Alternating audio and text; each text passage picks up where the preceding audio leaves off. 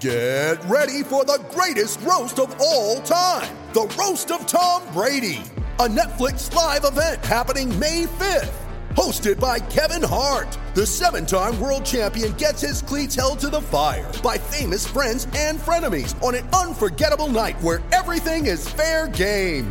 Tune in on May 5th at 5 p.m. Pacific time for the Roast of Tom Brady, live only on Netflix. Hey, everybody listening. We're starting this episode off with a little listener feedback. That's right, our boy Bruno Tomas has sent us a message, so enjoy. Well, guys, um, first of all, I would like to say that I really enjoy your your podcast. I'm actually Bruno Tomas. I've been a frequent listener of you. I would like just to say how excited I am for WrestleMania right now, especially Owens versus Zayn. I think that's going to be one heck of a match, and I think they deserve it. Um, from ROH to PWG, the Generico uh, Kevin Steen uh, storyline is absolutely amazing. And I would like to say thank you very much and see you soon. Hey yo, there's no, no chance in hell.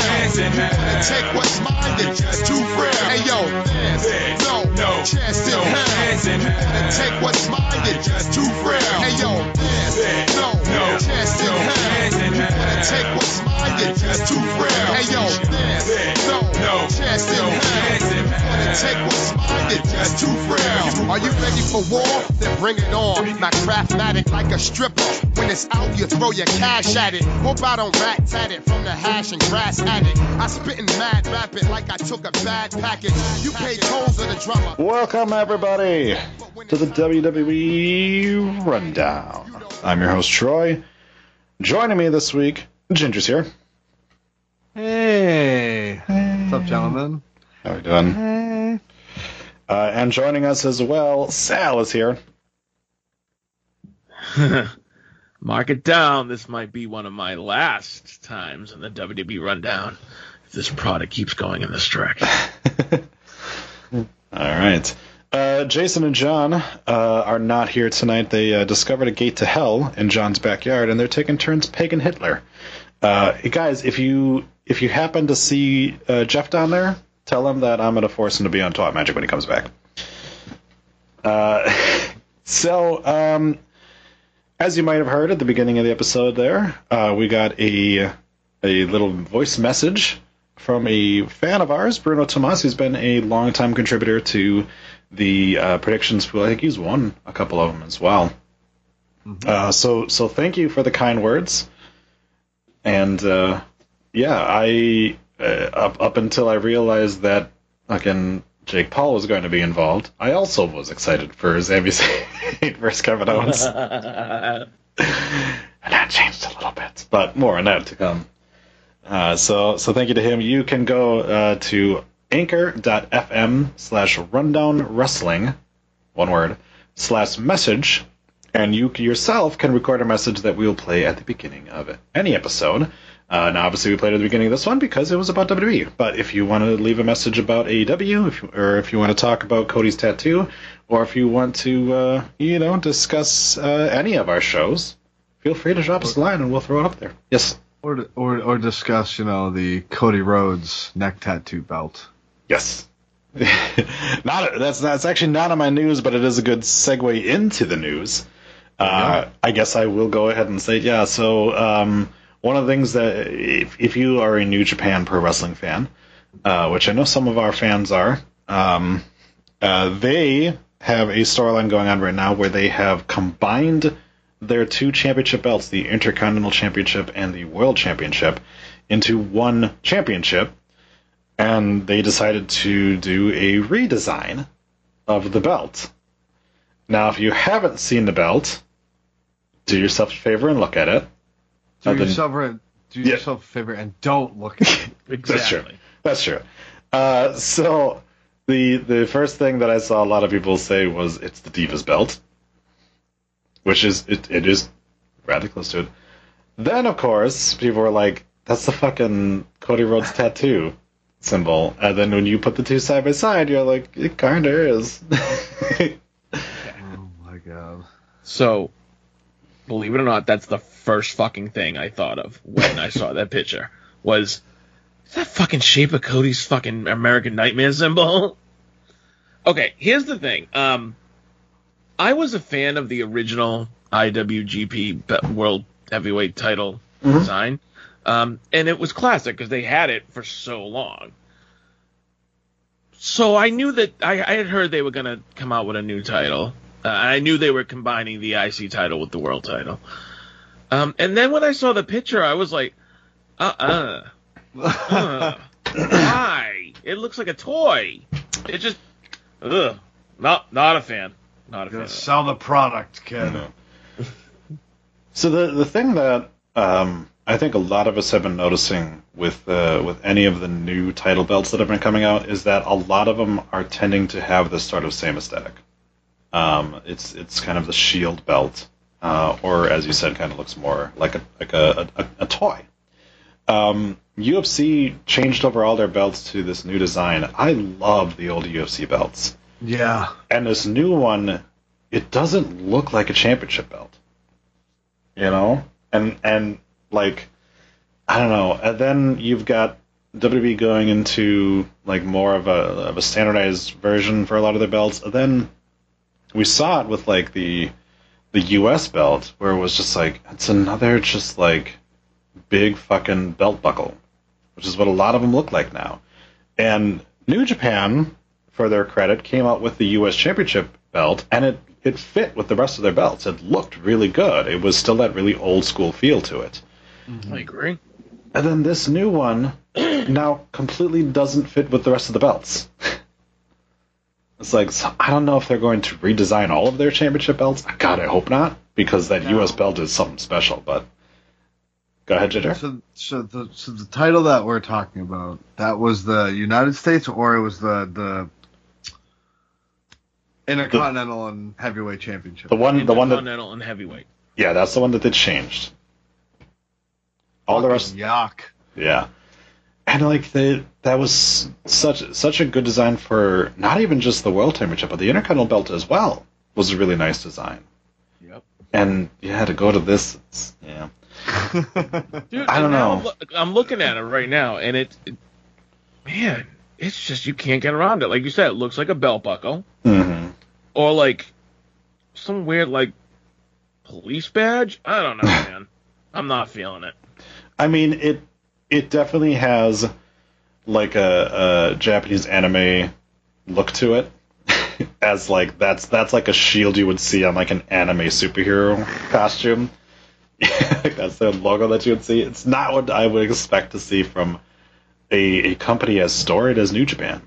Uh-huh. And you know, I've I've discussed obviously on Reach for the Stardom the Stardom Championship belts, which are just stars, but they look really good, you know, and and uh, I, I'm assuming eventually they're going to at least update the logo on it because that they, they're still using belts that have the logo before the last logo they had.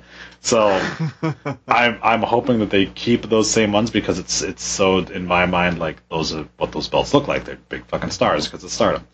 But like you know, Impact has gone so far away from like their original belt designs where, and and those ones are kind of like, eh, they're they're Yeah. fine. They're not as not as bad as they could be, but yeah, I mean, Meh.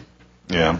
And it's it's weird too because you think about the AEW championship does have a really good look to it. It's a it's a very old school look to it. You know, it looks The like a world champion. title? The AEW world title, yeah, I yes, it is a very very nice title.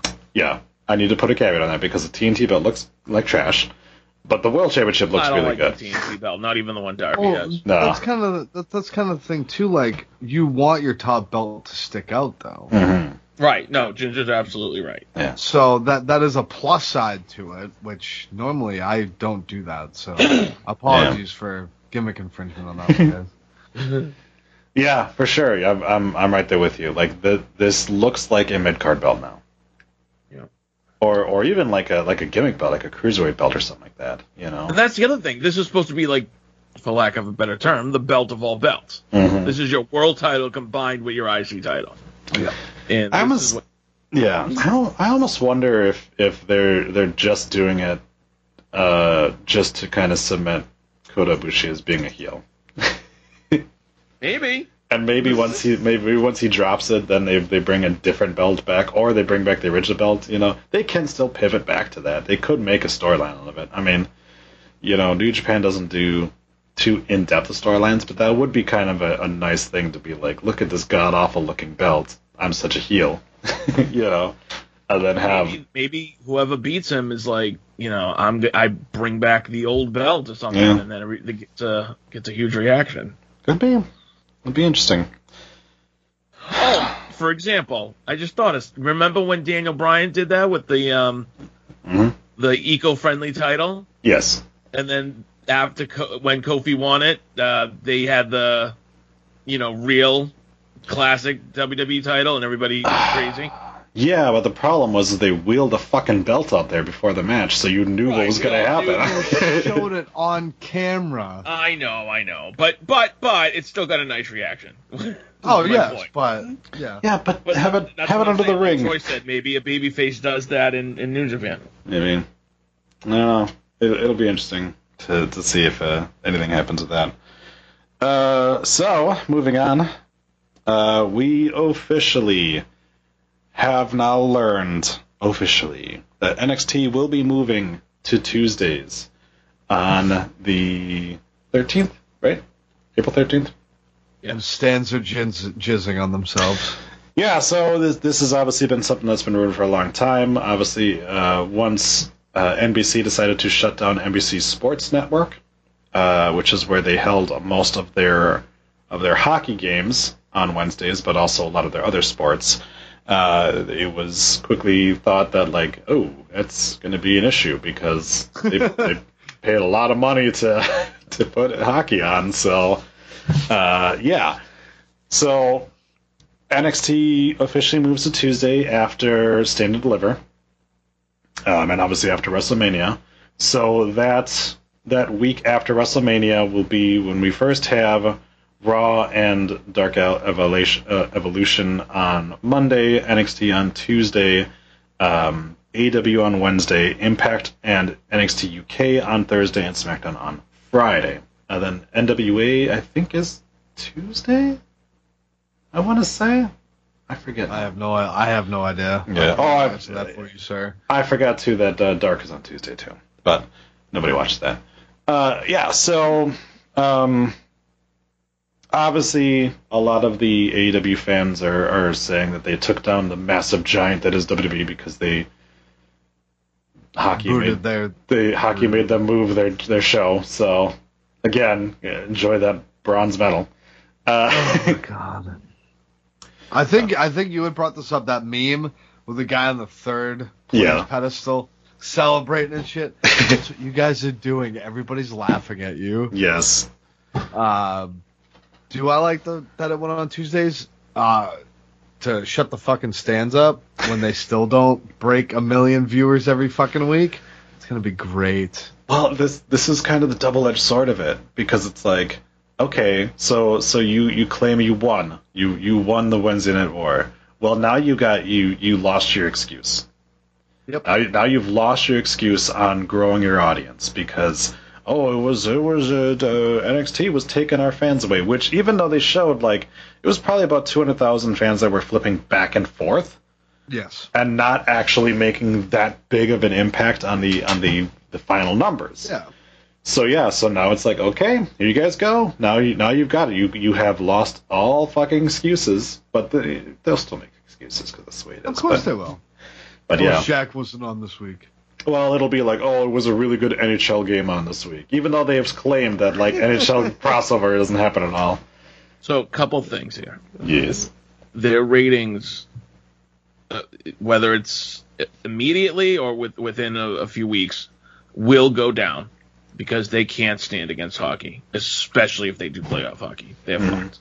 Oh, if they do playoff. playoff. Second of all, and sometimes they do. Sometimes they do. Oh Like yeah, game they do. The first round. those, Okay. Uh, first round airs on USA. Second of all, um, The funny thing is, is they will immediately turn and blame hockey and say it's not fair they have to go up against hockey, but yet the quality of their show has been subpar, and to be honest, with NXT on the air, their ratings have been trending downward. So they topped themselves out at, at nine something when Shaq came on. They've gone down every week since. Yeah.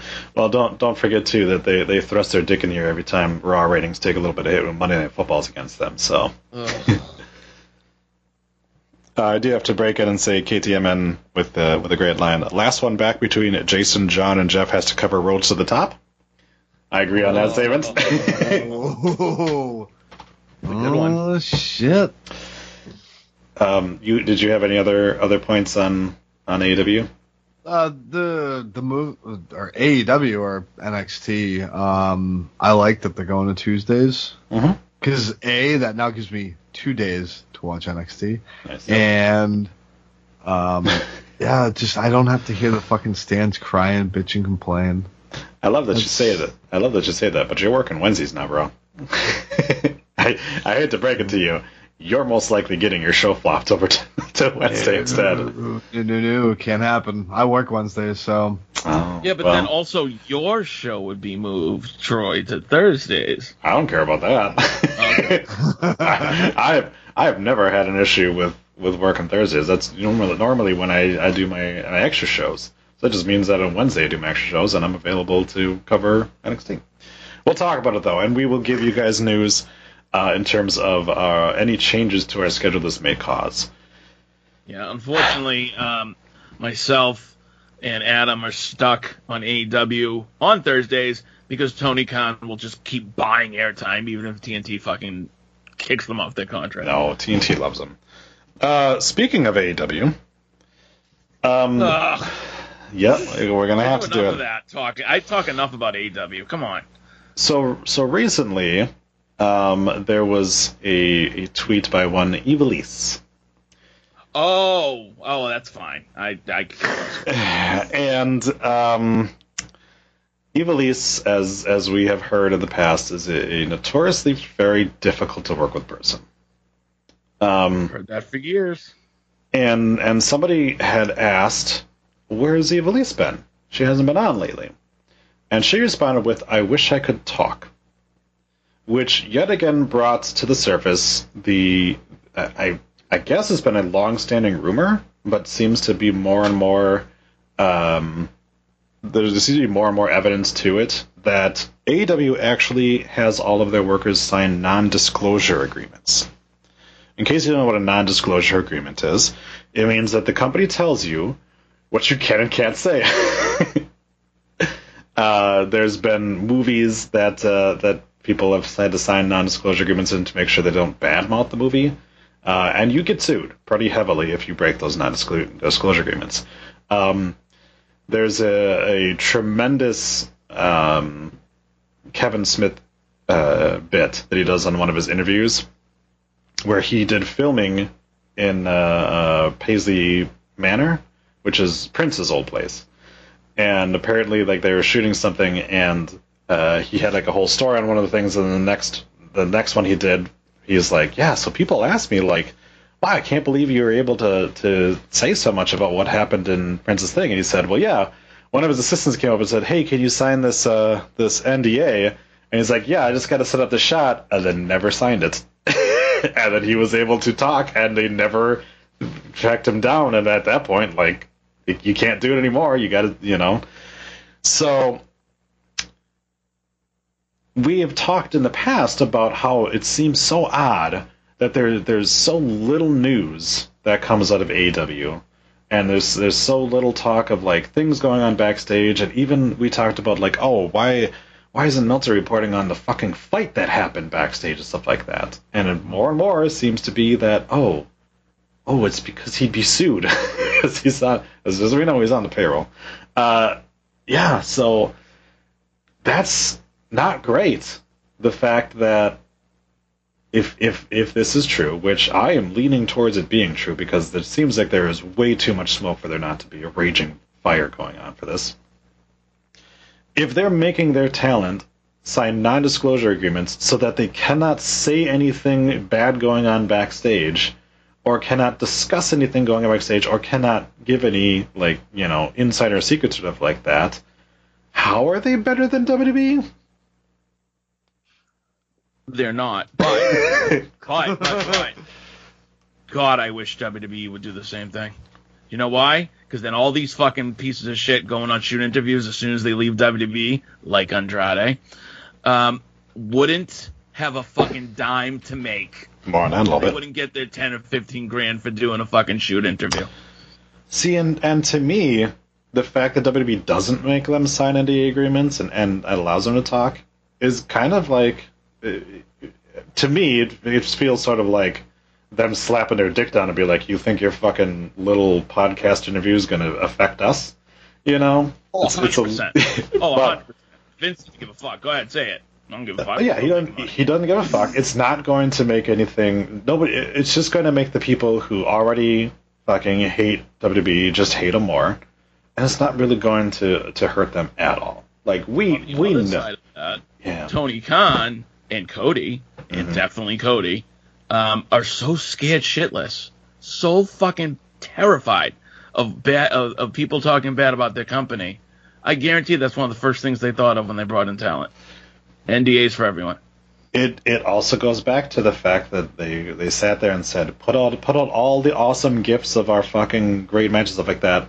But as soon as people start fucking sending out botches or sending out the fucking uh, ending of their pay per view that sucked, oh now we got a copyright strike everything, and it's like oh okay now we're starting to now we're starting to see the uh, well I'm not gonna use that the old term. corporate side of it. Yeah, now now we're starting to see like the like that that shine is kind of coming off of the of the metal there. So yeah, very interesting. I I just I just wanted to bring it up because of the fact that yeah, to to me it was uh, it, was it was like a big puzzle piece when I read that, just falling into place. It was just like, oh, that makes way too much fucking sense for that not to be true, you know?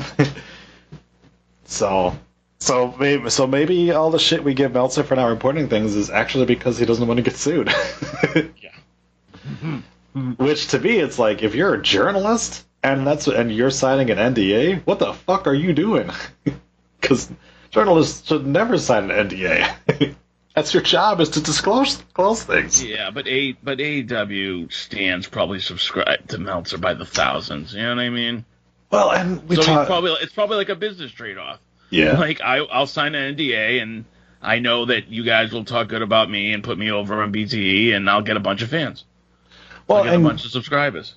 And and you think about it, like the the couple of times that we've seen actual like negative things from the from the workers, it's all led to something. It's either been led into storylines, which is like, okay, well, clearly you were told to do that, or in the case of Britt Baker, when she kept making jokes about action figures, suddenly uh, it was like a day later, here's a fucking Riho action figure that was announced. It was like, oh, that's kind of convenient timing that you were talking about there not being any women's action figures, and now suddenly here's a Hikaru Shida one, and it's like, oh, okay, well maybe you were doing a little selling there, you know?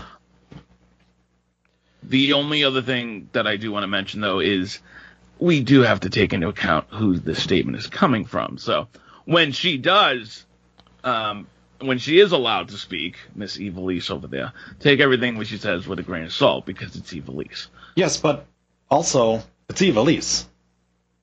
She would talk, right? like that's why Right, no, no, that's no, why I, I- believe that I there's an that. No, NDA. yeah. But when she does talk, I don't know if I'm going to believe her anyway because it's Oh, oh no, of course not. But that's the thing is, is you got to question how long the NDAs are actually in effect for. You know, can they not talk about their only in time? effect in X amount of time. You would think so. you would think so, but there are some that can last, and like you cannot talk about anything that took place during this time period. You know, or or in your employ in the company or like that. So it'd be it'll be curious because we have not we have yet to see somebody actually uh, get fired from the company uh, other than fucking Jimmy Havoc for obvious reasons. That was Um, still very quickly. Yeah, and that was kind of a thing. Like I'm sure it was he he would look bad if he even tried to say anything. But yeah, so we haven't yet had somebody's contract expire, and we haven't had anybody get fired yet. So that'll be the that'll be the thing. Once you start getting those people who, you know, aren't aren't used anymore.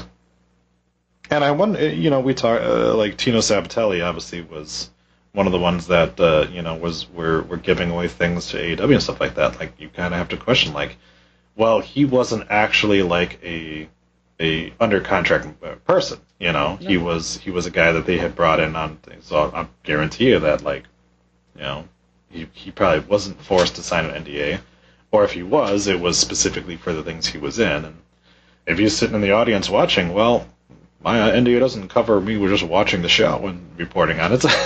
you know. Um, last thing I want to say on this before I forget, um, Paul Heyman's biography DVD that's actually still on the network. Um, they were asking him questions about when he got fired from WCW, and he was like, "Oh, I can't talk about it."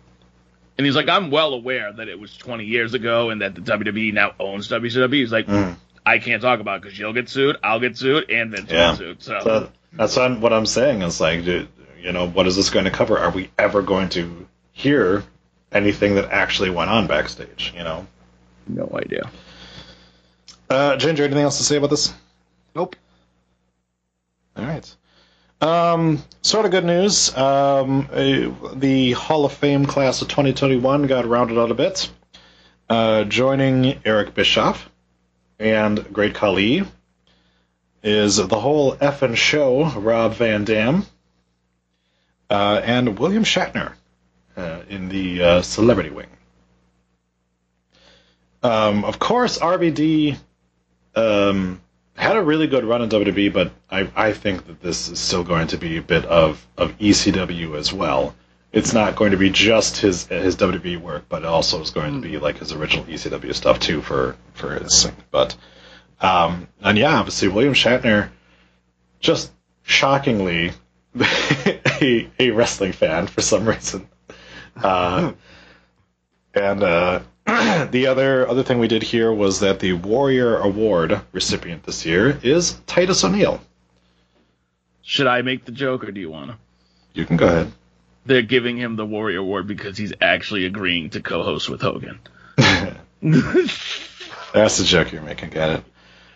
Um, Titus is definitely a guy who who does who embodies what that award is supposed to be. It's people that are going above and beyond and trying to make things better. Like Titus O'Neil doesn't wrestle that much anymore, but doesn't that? But there's a reason why he's still employed because he does so much fucking goodwill, and he so much charity work, and also I mean, the guy's out there doing fucking TED talks and shit like that. Like he's a very intelligent guy, you know. Uh, it sucks that like his his like lasting memory will be him falling under the ring and fucking the greatest Royal Rumble. But yeah, he's yeah, it it very good recipient to it. Um, and then yeah, I mean RVD going in, I thought that was great. Uh, there was a, a report Sean Waltman put out saying that before COVID shut down WrestleMania last year, that the NWO was actually going to, during their acceptance speech, which Eric Bischoff was going to be the one to put them in, were then going to be like, hey, Easy E, guess what? You're a Hall of Famer too. And like they were going to shock him and surprise him that they were going to bring him into the Hall of Fame with the rest of the NWO. With that fucking going to the race wasted, obviously, it was just like, okay, no, we're just going to put you in by yourself, you know, which I think is better in this case. Yeah, but it would have. It would have. I think he would have probably had the same reaction if they did it right there as well. Yeah. I think that that would have been a nice little fucking a swerve, bro. Yeah, yeah. You know, and so that would have been cool. But I, I mean, either way, he deserves a spot regardless. Yeah. No matter Well- where he went in. Well, and, and I remember us talking about it last year. We were just like, why the fuck isn't Bischoff going in with, with the rest So of, the, were of his right. group? The main thing we were saying. Yeah. Why isn't Eric but Bischoff? we just no. Yeah, yeah, we were right. We just didn't. Yeah, it was just going to be a surprise, which would have been a nice surprise. But obviously, at this point, like, he probably has been backstage and been like, "Why does it say class of 2020 inductee Eric Bischoff with the rest of you know, or something?" Like that. You know, he's probably seen some things, or, or has at this point, like, the cat's been out of the bag for a while. So, um, yeah. So, uh, I'm excited about RVD going in. Um, question to both of you: Have you ever seen his work in ECW? Yeah. It's it's superb. When he was TV champ back in like '98 or '97, it was amazing. It was like his matches with Jerry Lynn, uh, his matches with Sabu. It's just the dude was. A lot of people kind of copy him nowadays for the shit that he, you know, the kick pads, the that style was something he innovated. You've Um, been- Go ahead. You can I was just gonna say, and um, even then, you add on his WWE career where he was Intercontinental Champion a bunch of times and WWE Champion Mm-hmm. until Sabu got caught with pills in the car. But even then, like he he absolutely deserves it. Yeah. Um, you've been to uh, like a minor league baseball game, right? Yeah. Yeah. You ever been there when like a, a top prospect has played, or or even like a, an MLB player on on a rehab assignment? Oh yeah. Yeah. That's what it's like watching RVD and ECW. Yep. It's the, it's like that guy doesn't belong because he's so fucking much better than everyone else. You know, you get a lot too. Like if you watch like college football and stuff like that, you'll you'll be able to pick the guys who are like first round draft guys. You'll be like, he does not look like what everyone else is bringing to the table because everyone else is bringing a can of Pringles and he's bringing a fucking buffet. Like that's that's what RVD was back in ECW. Was like, here's these fucking dumpster fire wrestlers, and you got fucking Rob Van Dam doing Van Terminators off one turnbuckle into the. You're just like, I'm sorry, what? Why are you signed here? What are you doing here, dude? like you should be on fucking national television. Uh, no, no drug tests would probably be the answer to that one. You know, That's the thing. I mean, as good matches as RVD had in WB, and he did have a couple good matches. They were Couple? nothing compared to the ones he had in ECW. oh like, no, but They should just let him go. And I'm not even saying the blood. I'm saying like just the athleticism that he used to fucking Mhm. put on a fucking showcase. He well, has a lift na- that he named. Yes. That's right. Like, fucking badass, man. yeah. Well, I wouldn't you- be surprised if he added to that lift and put fucking each of his girlfriends on on the side, each side. You know, he's already a Hall of Famer in my mind, just for just for his shenanigans he's gotten up to. Um, But it's it, it it's again we've talked about it before. Like uh, if if you see a guy on the independent circuit and you're like, wow, this guy's so fucking good, you're not you're probably not going to see that same level when they get to WWE because WWE protects their investment. And on, the, on the independent circuit, like that's their job is to go out there every night and be like, I I don't get somebody just to fucking buy my shirt unless I leave them with something for the wow. So they're they're going to fucking put themselves in line more. And once you get to the WWE, they're like, okay, don't put yourself in line more. Make it look good, but don't make it look so good that you might potentially fucking like rupture your spine and be dead. You know. so. Uh, so we've got uh, one more, uh, not even really news, just more of a, a calling out somebody's hypocrisy. Before we're gonna do a little deep dive on the Andrade in, uh, interview uh, because I, I have the cliff notes for it. Uh, but before we get into that, uh, our our favorite gentleman, uh, Dave Meltzer, yet again decided that he was going to show everybody in the world how much of a racist prick he is. Because he says, and I quote, Bad Bunny is not athletic and is only popular in his culture and isn't well known. Other than quote. in That's other than quote. other than in his culture, yes. So uh, Dave, of course, uh, who who gets who's a 61 year old white guy, gets his news on what's popular from his kid. Uh, apparently, doesn't think that Bad Bunny, who is of Latino descent, is popular with anybody other than Latinos. So, uh, because he's so unpopular, you know, he's got 31 million followers on Instagram. Uh, he has 100 million streams on Spotify, uh, 2.8 million followers on Twitter. He was a musical guest on SNL, was on the cover of Rolling Stone, has a 16 million net worth, and out of the 190 nominations for his music, has 72 awards, including a Grammy. But he's only well known in the Latino community, of course. Well, yeah, of course. what Why the fuck, didn't dude? Dave? Why didn't fucking melty face pick the other celebrity and go at him? Why didn't he go at fucking Logan Paul? Because he Because picks Bad Bunny. That was a bad decision. because one, Jake Paul. Two, Jake Paul's white. No, it's Logan Paul. Logan Paul's going to be there next week on SmackDown. I thought it was Jake. Yeah, it's, Lo- it's Logan. They're both fucking. They're both fucking idiots. Anyways, they're, They're both, both Pieces obnoxious. of shit. and they're both white. Yes. And their and their prime demographic is exactly what AEW is trying to get. That's the problem. Okay, that's Idiot. fine. But going at Bad Bunny, like you said, how many followers on Instagram? I think you said Uh, 31 million. 31 million. Yeah, big. So, I don't Yeah. know who he is. I don't know who the hell you guys are talking about.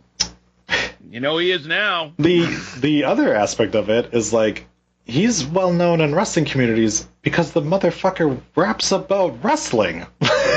like people who are huh? To the Booker T song. Yeah. Not only the Booker T song, he's had other references and things like that oh, too. Oh, yeah. Like mm-hmm. the guy is a wrestling fan, so like I knew him because of the Booker T song. And like a lot of wrestling fans knew him because of the Booker T song, but also because of some of the other things. And it's like the other thing too is like here you go again, just trying to fucking discredit somebody just because you've got this beef with WWE. And it's like it's like not to mention it's like, okay, so even if he's only known in the Latin community, wouldn't WWE want to grow their Latin audience? Just Right. throw just No, that's a smart business decision. It's it's the same comment. It's the same comment as oh, don't pay attention to the views on YouTube because it's all the Indian fans. Like, dude, that's I'm, it's like, dude, that's fucking racist, dude. I'm not laughing because what what Mel just said was funny. I'm laughing how Troy imitated him because it's absolutely true. The it's exactly what he said. He said he said you can't look at the fucking views on on YouTube because there's so many views coming from India. Because apparently the only thing that matters is the white American audience. So so here's the thing. Like there was a small time where I kind of thought maybe Meltzer's just doing the the Vince Russo method, where he's just or Jim Cornette method, where he just says shit just to get people like pissed off. But then I'm like, nah, he really believes in every fucking thing he's saying. Who released the song "The Ric Flair Drip"? Was that a, was that a lyric or something like that a while back? Um, I'm not 100% positive on that one. I know that I know that I'm already annoyed by uh, oh a song by Metro Boomin and, and Offset, Ric Flair drip. Okay. Uh, So- I'm already annoyed by the term drip, by the way. But go ahead. So think of it this way, right? Nobody know knew who the fuck that dude was before, but as soon as he came out with that song, everybody knew who that motherfucker was. It's You've that got fucking simple, like yeah. business. look at look at it this way like the insane clown posse showed up on WCW and WWF right they were rapping about wrestling because they're huge wrestling fans like they own their own fuck federation at this point now but when they came in uh, it was like was like people were like, "Oh, it's this, it's the fucking guys that uh, that talk about fucking powerbombing people and Hulkamaniacs and stuff like that." Like, hey, look at that, you know. Pe- people knew them because they had fucking talked about wrestling. Like, they weren't always ICP fans, but once they started seeing them, it was like, I mean, I didn't know about them until I saw them on wrestling, and then I became a fan of ICP. But it was like, it's like, yeah, it's the same kind of thing. Like, Action Bronson will fucking make some joke, like the fucking Wu Tang Clan will make wrestling references and stuff like that. Like yeah, like there's it, it branches out to different areas, and you know, So Troy, I have a question for you. yes, sir. What is a juggalo? Uh, well, you know, he power power he power bombs motherfuckers with the thumbtacks. Uh, And Sabu's your mama through the coffee. This is for Sal. No, no, no. I I couldn't find it. I'm not. I'm trying to find something. All right. I can't find it because it, it's been scrubbed from history. But I feel like when ICP was in the WWF, uh huh. Meltzer shit on them. Probably. Shit on the whole fucking angle. Of course he did. Because that's what I mean. It's just funny that you brought that up because I was like, oh shit, he did that back then too. Well, that well, and those guys are both white, but it's just because he he, he doesn't. He he's got this stupid fucking idea that like wrestling is sacred, but also then we'll sit there and fucking shell things out like, "Oh, I'm so glad that Shaq is here." Like Yeah. you rail against us. Uh, KT uh, over on Twitch says Tuna Meltzer doesn't recognize those 31 one Bad Bunny fans because they're not AEW stands. Uh, so yeah, um, that's right. But you know, uh, Ginger, a juggalo just don't care. And he might try to put a weave in his nut hair. Anyways, uh, Get ready for these, Sal. we've got a thousand of them, dude. I was Dude, I listening. used to know them all. I I, was- I used to fucking love it, but I just, you know. Peek behind the curtain. I w- might have been listening to some of it today. Uh, I all right, so actually, the the, um, the song that came on while I was driving home was uh, was Twisted. Um, okay, even better. uh, let's see, eighty five bucks an hour song. Yeah. I just that that fucking is the M O N. I just love that it's the M O N O, and I can't even spell the rest. It's just great fucking rap. Anyways, uh, so uh, speaking of Latinos, it's time to talk about Andrade. So this is going to be a while, but uh, we don't really want to get into the good, the bad, the what the fuck because it's WWE. But uh, here we go. I'm just going to go through some of of these. Uh, stop if you've got anything that you want to talk about.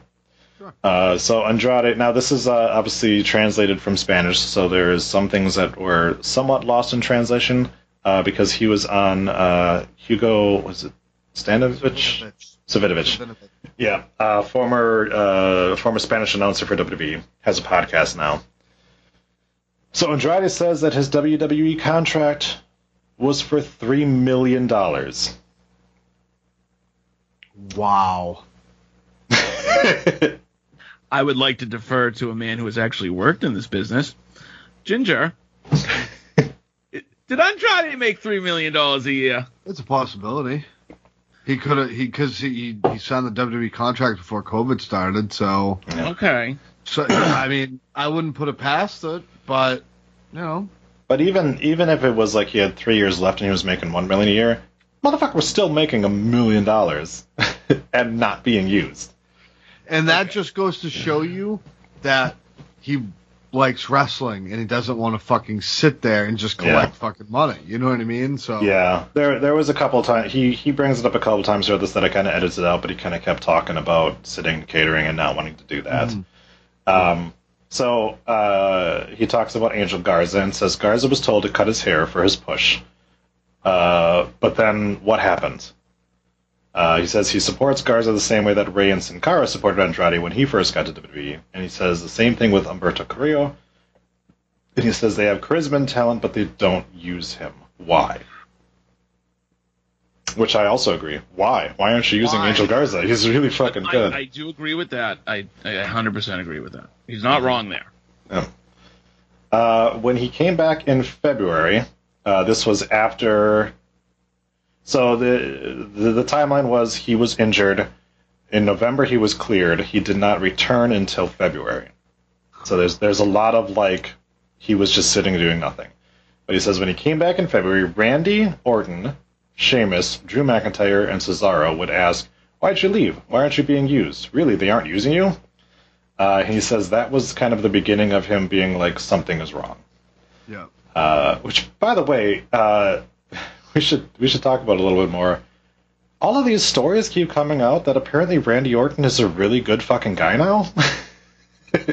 because Well, I mean, I think he has the respect of everyone in that locker room yeah, at this point. yeah, but apparently, like the story came out that uh, uh, Fred Rosser, the former Darren Young, says that when he Bone Crusher. Yes. That was When- his name in the Indies. Yeah, when he when he came out, apparently Randy Orton like seeked him out and was like, "Listen, if anyone gives you shit, you tell me, and I will take care of it." Like that's it's like I'm sorry, Randy Orton said that. Now, that's the thing. You can be a little bit of a juvenile delinquent yeah, and still be a good dude. Yeah. You know what I mean?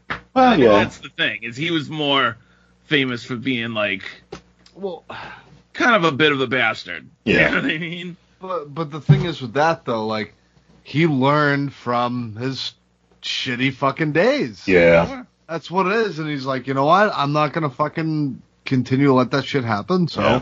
he fucking he, he's obviously a leader in the locker room. That's a given. Yeah. So you know, it's it's good to have somebody like that on your side if shit comes up, and Mhm. you know, he seems to be the guy to do it. So Mhm.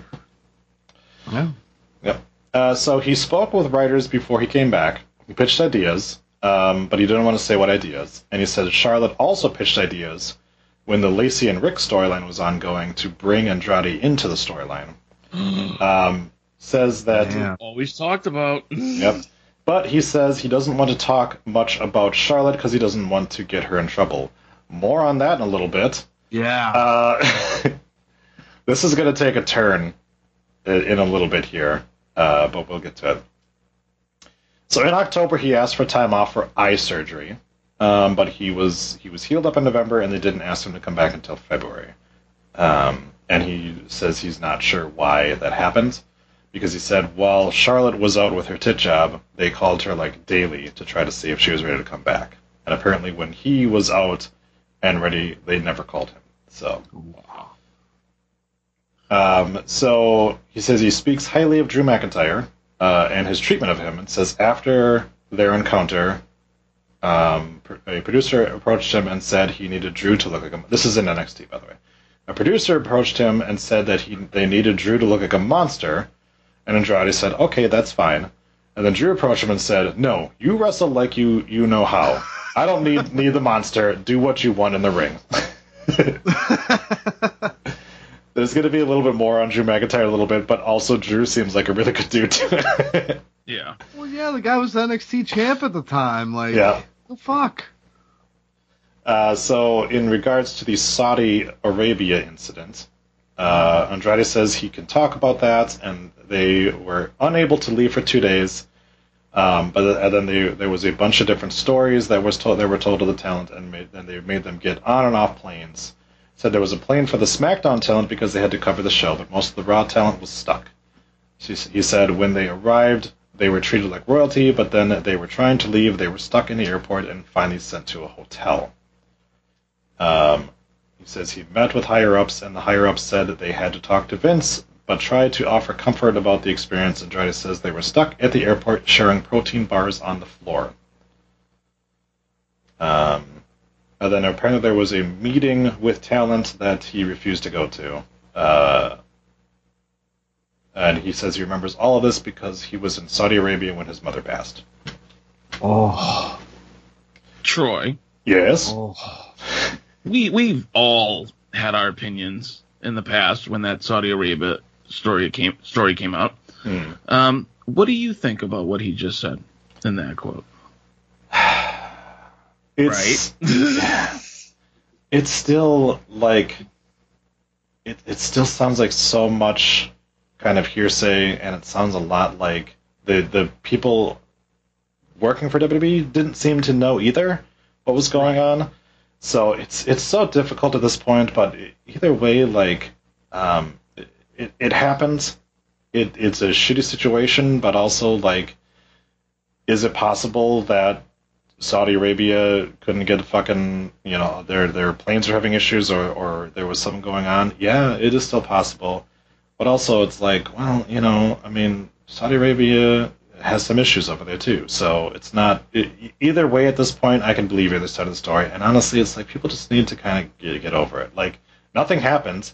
Like yeah, it sucked that they got stuck there for two days, um, but also like you know uh, hopefully WWE learned a bit on it, and we're like, you know, but it seemed like they, like they thought they were working things through because they didn't send them to a hotel until later. So it was like it seemed like they were at least actively trying to get things figured out. But yeah, I don't know.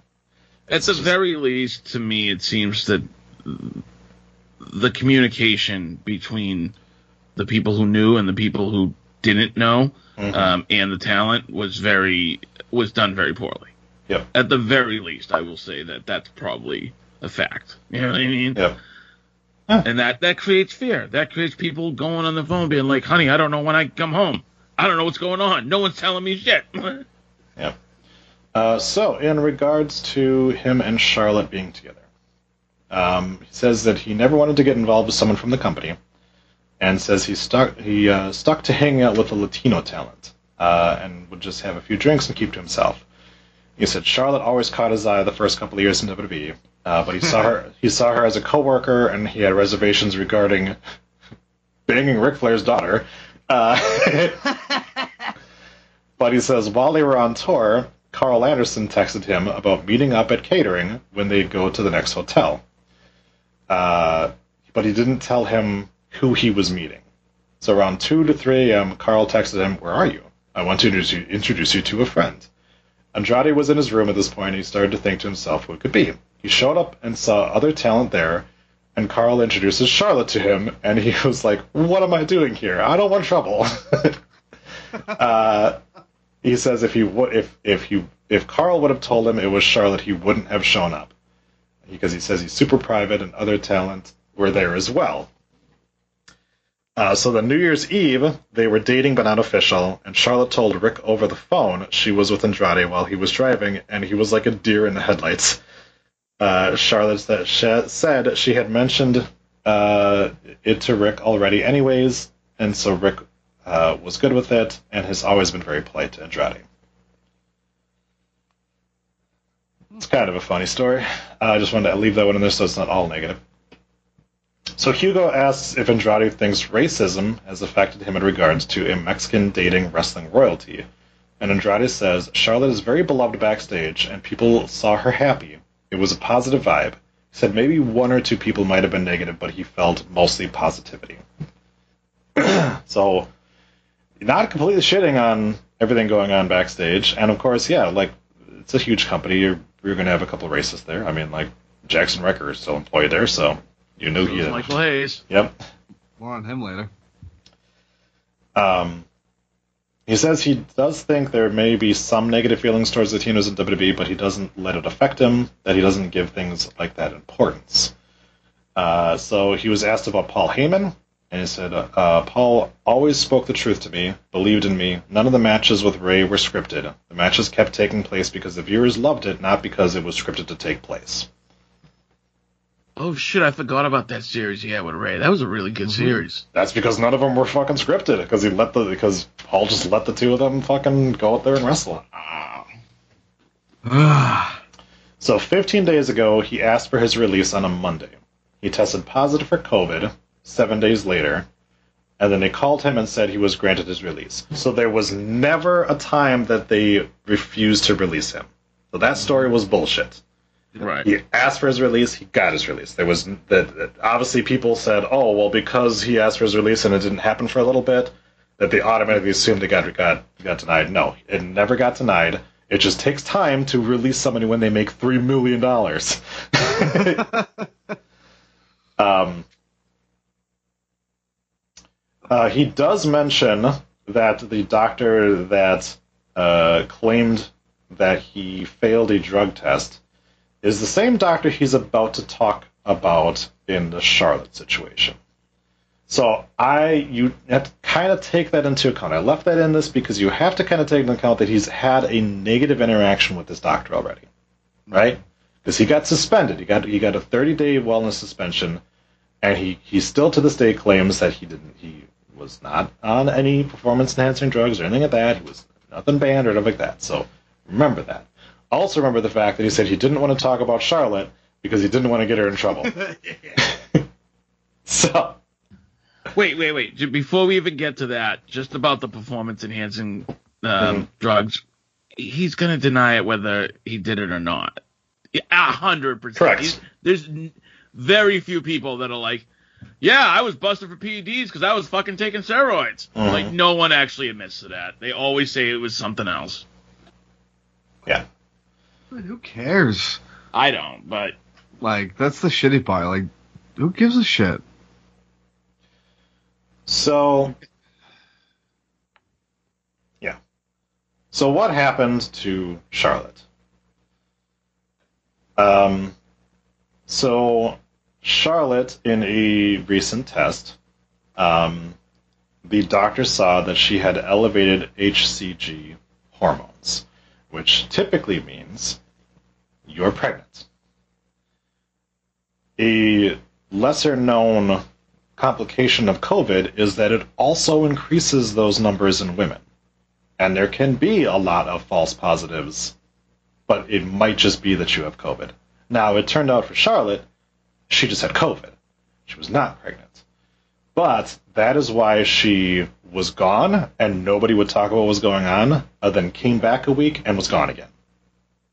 Because of this going on. Now, here's the thing. Fuck Andrade for bringing us up. This is not his story to tell. You do not sit there for someone who you're going to marry and say, hey, she was medically suspended because they thought she had tested positive for pregnancy. Not your story to tell. And so much so that Charlotte had to fucking put out a press release in regards to this. And her statement is what what Manny, which is obviously Andrade, said about the pregnancy test in today's interview is true. But a significant amount of time, context is lost in translation, and we'd like to clear that up as best we can. A few weeks ago, Charlotte received a call from W Medical telling her that her HCG levels had come back high and she was medically suspended for pregnancy. That day, she took several home tests that all came back negative. A few days later, blood work and ultrasound confirmed there was no pregnancy. So there you go. But again, you forced her to put out a statement to the press. But maybe maybe it was previously discussed between those two. Possibly, but he, so and Yeah, she you was don't she- know that it wasn't. No, exactly. So it, it's a 50-50 shot, but I mean in reality, I mean she might have already had that press release ready to go. That's true, but uh, but also, like I said, you're you're also sitting there and being like, I can't believe that doctor would look at a test and see elevated HCG levels and be like, we got to take you off TV because you're pregnant. Like that's exactly what the doctor should do if there's ever somebody who comes back with elevated HCG levels. Yes. Don't let them wrestle then. So I'm I'm a little bit of like, okay, he's he's got a little bit of chip on his shoulder because this is the doctor that popped him for PEDs. You know, to me at least it felt that way. You you probably would too. Yeah. But I think anybody would. like, Yeah. fuck, uh, he popped me. yeah, but yeah. So um, they ask why was she taking up posters, and Andrade said he has info, but he doesn't want to affect her, so he can't say if it was because of him or some other reason. He says there's a lot of jealousy towards her. He claims that there is a lot of female talent, but only three or four can go 20 minutes. Just, just bury that women's division, buddy. Uh, uh, never, never mind. But, Yeah. He's gonna he's he's gonna throw those digs in. He's Well, going to. Well, and and I get it. He's uh, Charlotte is obviously top of the top of the division, so I Mm-hmm. get that. But here's the other thing too. We know for a fact that Vince is not. A, he doesn't want to put time and energy into something that might not happen. So when he hears, "Oh, Charlotte uh, has uh, tested positive for pregnancy," he's going to be like, "Pull her off the poster. Pull her out of WrestleMania. We're not going to keep say claiming that she's going to be there when she's not going to be there." Then once everything fucking comes back and it's like, "Oh no, she's she's fine. She just have COVID," then it's like, "Okay, we'll keep her off there because we don't know how long it's going to take her to come back." You know. we absolutely cannot do that to Charlotte. We can do it to Lacey, but not Charlotte. Well, and Lacey's thing was because Lacey got removed too, you know? No, Lacey was advertised the that night that she came on Raw and said, "I'm pregnant." They had the graphic that she was fighting Oscar at Fastlane, Yeah. Did you and they knew what she was gonna say. All right. Well, so we found the guy who doesn't listen to Twat Magic because she was on there saying that she found out like the day of Raw that she was pregnant and then went to them and said, "Hey," and then they had to fucking rewrite the thing So why So- put the graphic up before a match then? because She still was in the in, in the match at the time, but they, it was just like they Because didn't it- to spoil it. because if you suddenly don't have that match graphic, people are gonna be like, "What the fuck's going on?" I Exactly. don't, I So don't you- think anybody would think that in the time it took for her to not Well- be involved in that match. But Either way, they did the exact same thing. They removed her as soon as they found out that she wasn't going to be on there. hmm Uh, anyways, so Uh, he says Charlotte has had problems in the locker room. Someone took a pic of her with him backstage, and he says they know who it is, but Charlotte ignored it, didn't tell WWE. Uh, Andrade said people use her dad, but she but she's a great wrestler. She's earned her spot. So he just kind of goes to bat for her a little bit and says that like people are jealous of her. Um, he also says that Andrade that he hopes Charlotte doesn't face any consequences for his leaving. Um, but she does have a movie project going up. Uh, that she she doesn't blame him for anything, and that she knows how to defend herself in ring and on the mic, and that her dad didn't get her to the Mania main event. Uh, let me see here. Andrade says he's open to take bookings. He obviously doesn't have his entity no, no compete clause. Uh, Hugo says he's got some friends in Chile who would like to book Andrade. I'm sure they would. Uh, Andrade says he has nothing to say to Vince. He says he never went to knock on his door.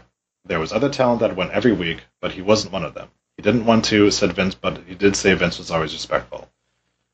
Like Kevin Owens has said, like you have to go and talk to Vince. You have to make time with him. So it's like so Andrade's just like, fuck it, I'm not going to go to the CEO of the company and talk to him at all, or the guy who does all the booking and talk to him. I don't know. To me, to me, it's like you know. Oh yeah. 100%. There's a there's the thing though, like there's what I don't know, eighty something, ninety something people on the main roster. Um, maybe he never felt comfortable. Well, but you know, you, you kind of kind of overcome that and, and talk to the guy one on one because if no, you if I, he's I, I get that, but if I don't you be what it was pushed- like for him backstage, I don't know what it was like for Angel Garza. I don't know if it was like for you know, like it sounds like they kind of hung on a, more like in a clique. So, and it seems like he was defending those guys too. So I don't know. Maybe those they just don't feel comfortable around Vince. Yeah.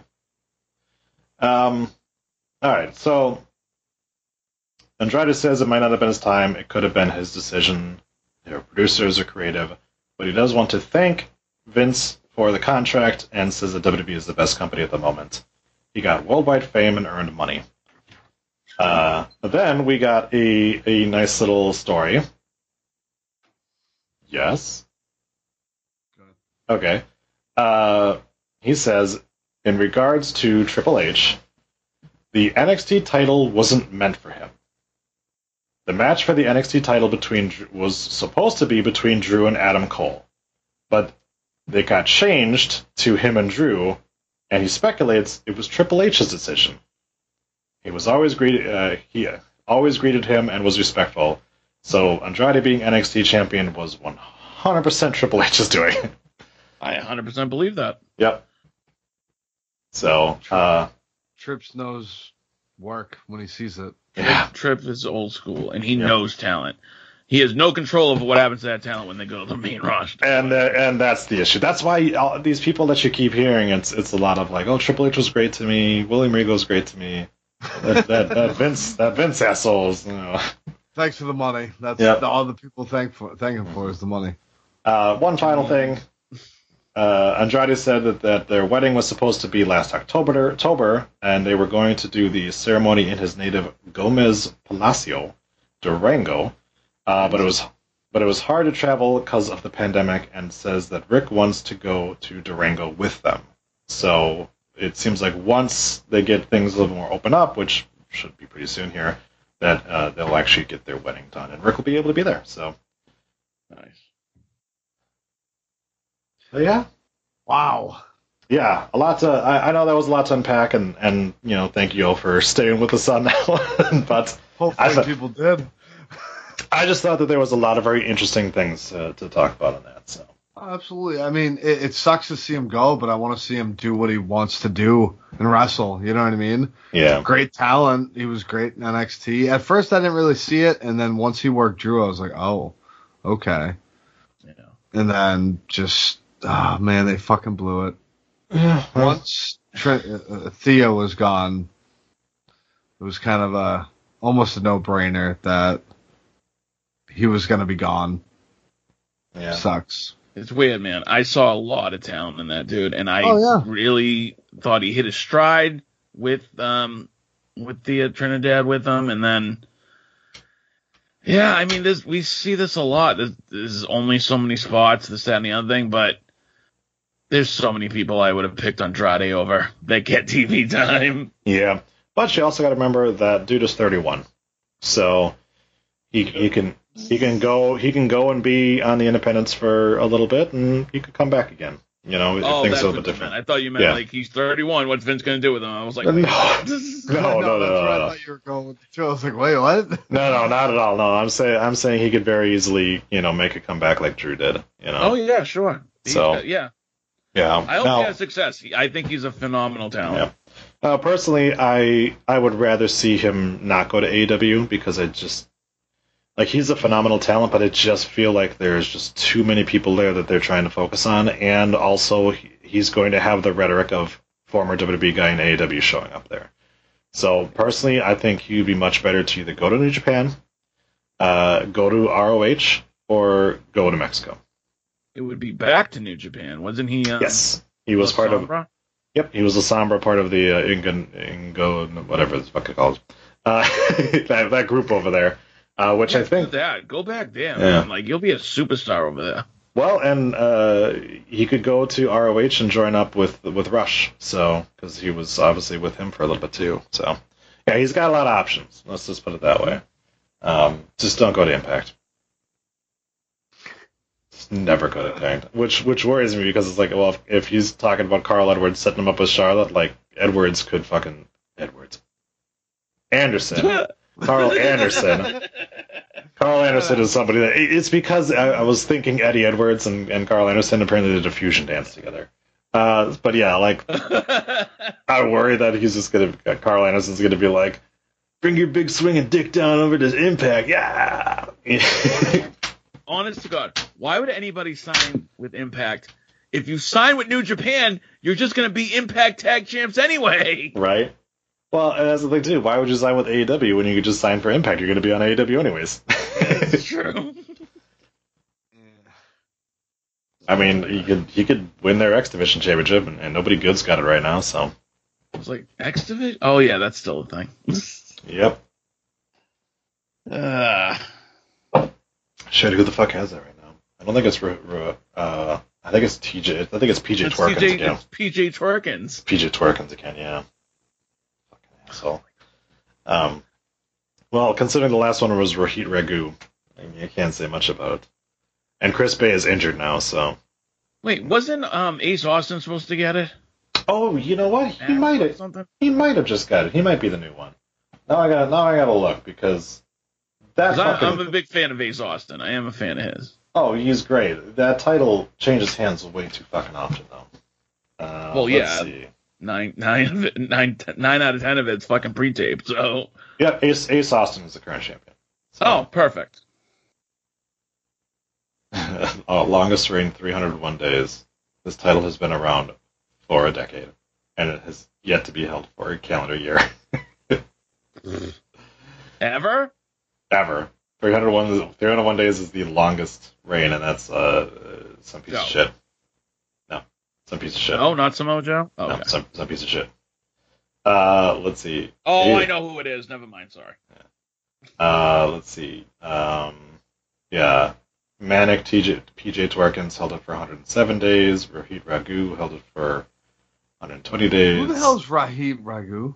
Rohit Raju. He used to be part of Desi Hit Squad. Uh, then they all got injured, and it was just him left. uh, yeah. Chris Bey before that for 27 days. Willie Mack for 101 days. Uh, then Ace Austin's first title reign. Stop that. Was uh, 173 days. I guess I guess they last a little bit longer, but yeah. Uh, if you don't watch it, yeah, R- R- Rahid Raju uh, was had a whole gimmick for a little bit where he was like shitty wrestler that they would just like like people would be like, just take my spot and go out there and fight that guy. And then hmm. then all of a sudden he was like opportune. He he tricked Chris Bey into giving him a title shot, and then he he took the title off of him because apparently Chris Bey is a fucking idiot. Because he'd be like, oh, if you if you put me in the title match against against you and PJ Twerkins, then like you can just pin me and you can you can win you can win your championship, and that was how he convinced him to get in there, and then uh, then he beat him. So yeah, Im- Impact gonna Impact man. Uh, but uh, speaking of shitty things, it's time for Oh god. The good.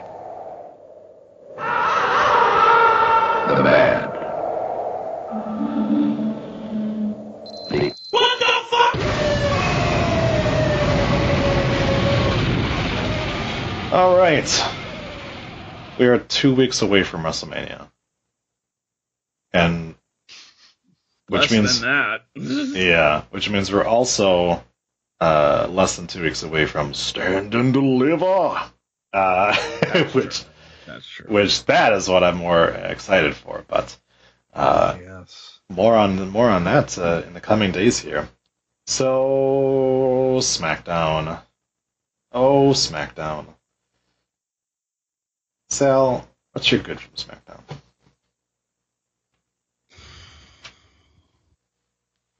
My good is Edge's promo at the beginning of the night when he came out when Daniel Bryan was in the ring. Okay. Um, I have been waiting for Edge to do something that got me interested in his Mania program. And well documented on the show, I wasn't a big fan of him going from number one to Royal Rumble winner. Um, but I finally saw like the old Edge in this promo. And it, it took a little bit of a, a tweener character to do it. He's not the white meat babyface anymore, but he's saying all the right stuff. He's like, I worked my ass off to get back here. You're trying to take that away from me, you son of a bitch. Like he's not wrong. And there was like fire there, and I was like, see, that's the edge I need. I need like a vicious edge. You you see, you talk about Edge, you know, winning it from number one, dude. Only two guys before that had ever done it, and one was Shawn Michaels. Right. Yeah. Yeah. Ginger, who did you? Sorry, go ahead. No, I was just to say, who did, what did you have for uh, for your good, or did you have anything to say about uh, good. Edge? Um. Uh, yeah. I mean, so I, are you making the transition, Sal? it took a lot of it took a lot of things to change in this main event for me to be interested in it, but you know, um, look, Edge just isn't a a normal Don't you baby fucking face. dare! You almost you almost said is not good. No, I almost no, I was. No, he's not a good face. Edge isn't a good guy, like a good good guy. Like he's not a good baby face. No. No. He's Which- not. He came out yeah. there with his fucking man bun and his tennis shoes, and he was like, "Well, I won the Royal Rumble." Like, no, get the fuck out of here. Give me the edge that's screaming in your face that he's gonna rip your head off. That's Yeah. the edge I want, and that's Yeah. the edge I got on Friday night. Well, and, that, and that's why my good was the Edge heel turn. Because thank Christ. Because come on. I it, his his original run coming back at the at the Royal Rumble, uh, yes, made perfect sense for him to be a, a face the entire time he was coming back. Oh. At this point, though, it's like, yeah. Now, I will say, uh, he does appear to be somewhat of a fucking idiot because if he would have done his job as enforcer and had Daniel Bryan win, then he would only had to face Daniel Bryan one on one. And instead, now he's in a triple threat. But whatever. I, I was waiting for uh, God, what the fuck's his name? The the fake guy in charge over there. Adam Pearce. Adam Pearce. I was waiting for Adam Pearce to be like, Edge, you caused this because you hit him with a chair at Fastlane. Can we talk about the fact that Adam Pearce sounds like the Fire Pro Wrestling version of Edge? Maybe he did the voiceover for him. Maybe. I didn't mean I didn't mean meant, meant vocally. I meant his name. Uh, Ginger Ginger doesn't play Fire Pro Wrestling. Oh, Uh, I do. Oh, you do? Okay, so I don't remember that. What? no, no, it's it's just a general joke of the fact that Fire Pro Wrestling didn't have licensing rights to anybody, Yeah, I know. so they would they would change everyone's name, so it'd be the Boulder instead of the Rock. Well, right. Ed, Edge, who does the spear, and whose first name is Adam, would then be called Adam Pierce because the spear pierces you. oh my. Funnier when I didn't Way have over, to. way uh, over my head. Wow. yeah. Whoops. Anyways. Still not as good as that, that fucking amazing list of the the Japanese guy having to do American names for that baseball game. Still one of the best. yeah, yeah. you haven't I haven't seen that, go fucking Google it. Uh, Ginger, what's what's? I seen- actually had a few. okay, Um, I love when he pulls out a script. I, I I take my notes down. I don't free ball here. Um, Rollins versus Cesaro at WrestleMania being a match. Who would have ever thought that Cesaro would be going into WrestleMania on a pretty good fucking story into WrestleMania with one of the top guys in the business right now? Yeah. N- nobody would fucking think of that. I sure as hell didn't see this coming.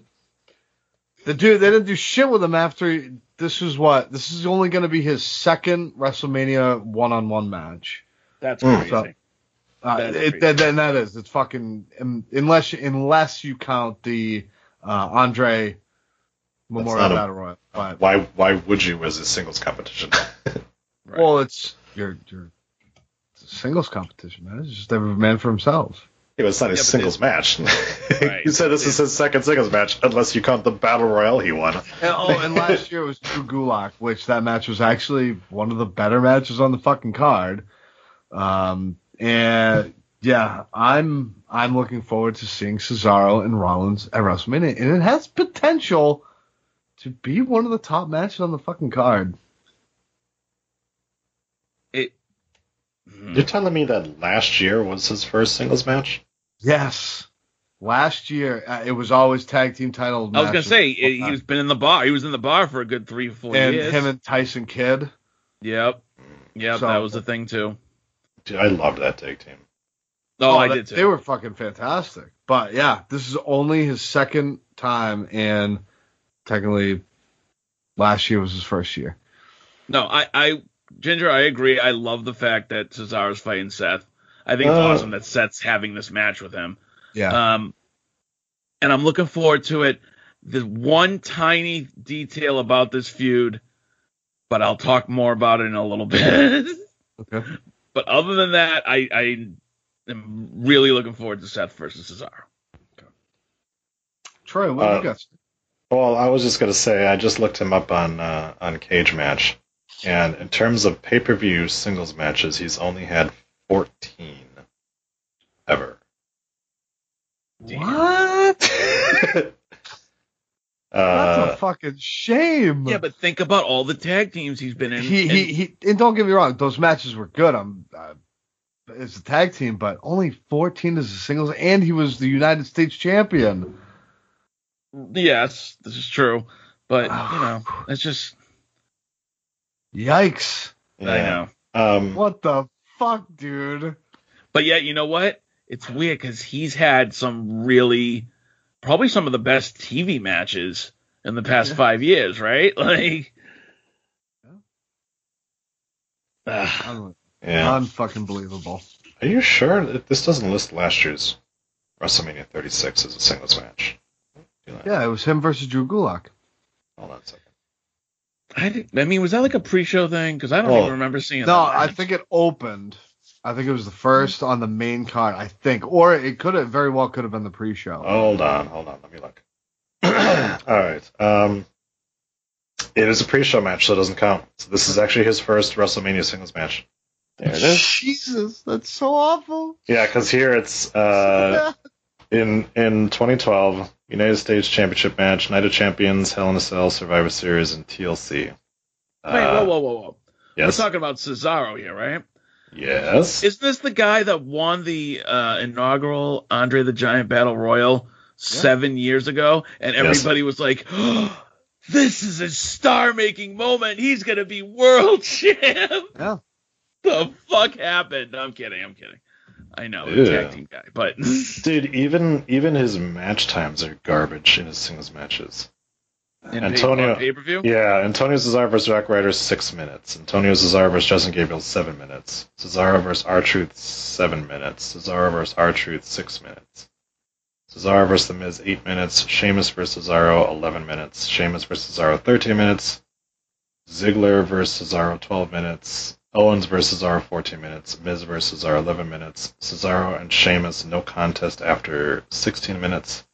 Cesaro defeats Jinder Mahal in 8 minutes. Aleister Black beats Cesaro in 9 minutes. And Man- Mansoor beats Cesaro in 12 minutes and 45 seconds. Those were his only singles matches on pay per view, and this last one was two years ago. Jesus. So I was gonna say his match with Owens at SummerSlam I thought was good. Um, and then you mentioned that 14 minutes. So. Yep. Uh, Troy, you got a good for us? Oh no, no, wait. You you said yours, I did. right? Yeah. All right. Uh, I'm going to. Oh, this is still editing my text here, but KTMN says Adam Pearce looks like Johnny Sins with. I'm going to say tits. uh, all right. Um, so I guess that moves us on to the bad, unless Ginger you had any more honorable mentions for your goods. Uh, I got I, I got a couple. Um, if my phone doesn't fucking lock on me, uh, I thought Nakamura versus Rollins was good. It was a pretty good match. Um, and then something small, but I'm glad they um, brought up Bianca not retaliating at Sasha for not beating the fucking daylights out of her after bitch slapping her. Uh, I, I know it's it's still not okay that she didn't fucking beat the shit out of her, but at least they brought up a reason for that not happening. So something small, but yeah. One more good was um, I really liked KO's performance on the KO show. I thought Oh. it was very simple, but he was it was right to the point. Like, no, I don't really give a shit if you're sorry. I, I could care less. Me, you, WrestleMania, yes or no? I was like, perfect. Thank God. So speaking of that, are we getting Logan Paul and Sami Zayn versus Kevin Owens and somebody else? yes. Jake Paul, his brother. Probably- Uh, probably his brother. Want that. I don't, I don't want think that. so. I don't think so. I don't think it's going to be a, a tag match because you don't wait till fucking nine days to promote that those two are going to be there at WrestleMania. Do you know what I mean? I mean, like, maybe they're in the- but Maybe they're in corners, but I think it's still going to be a singles match. It fucking better be. That's all I want. I just want, and I think those two deserve it after the career they both had. Fuck yeah, especially their fucking rivalry throughout the years. Mm-hmm.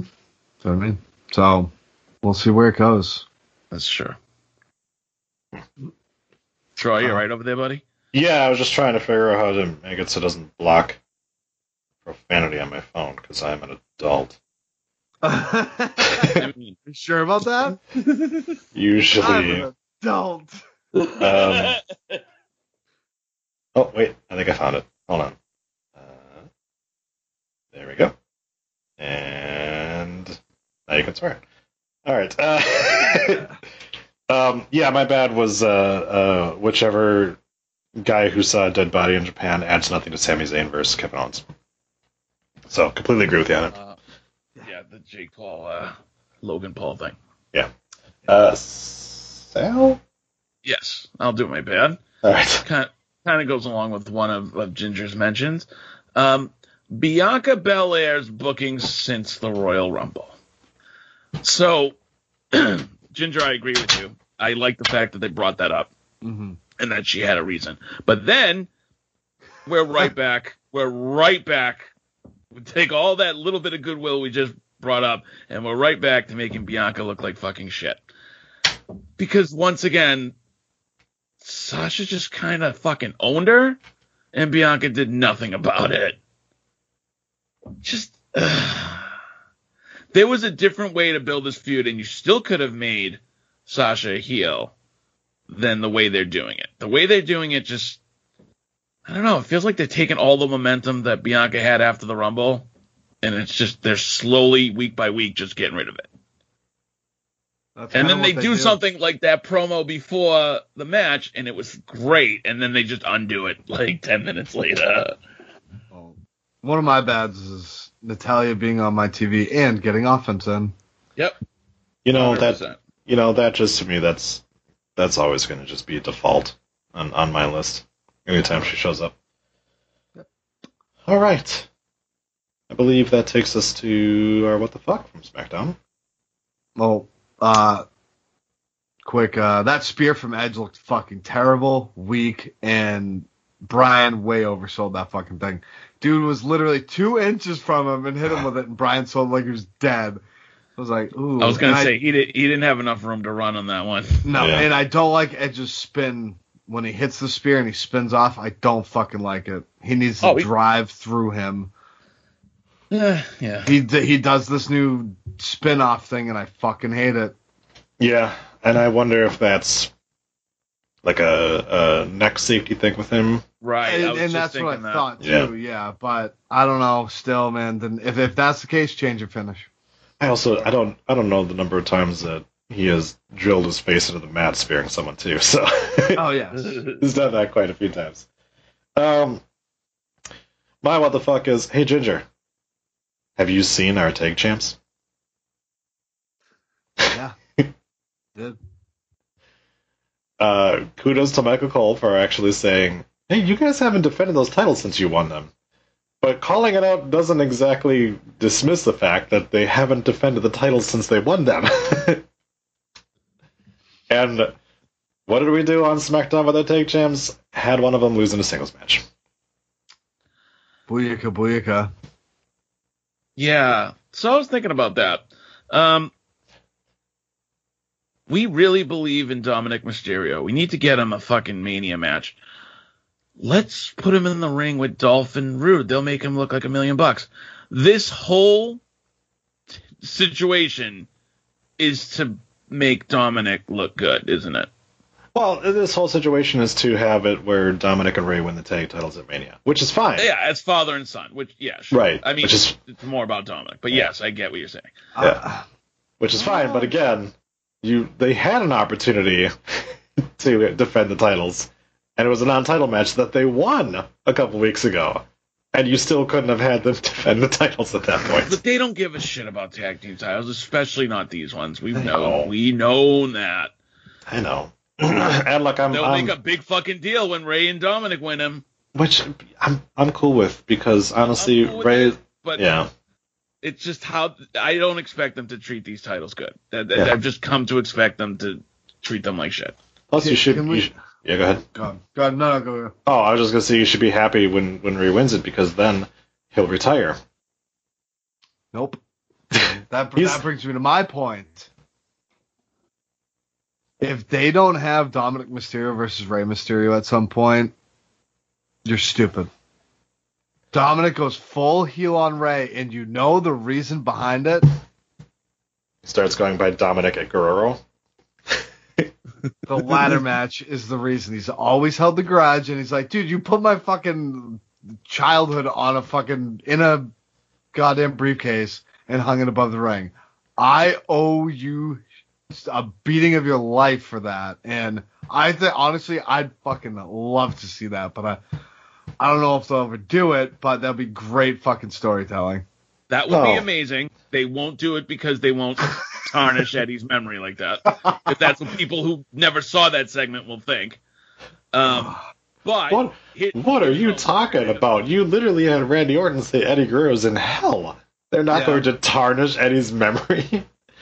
They want Eddie saying that he fathered Mysterio's son.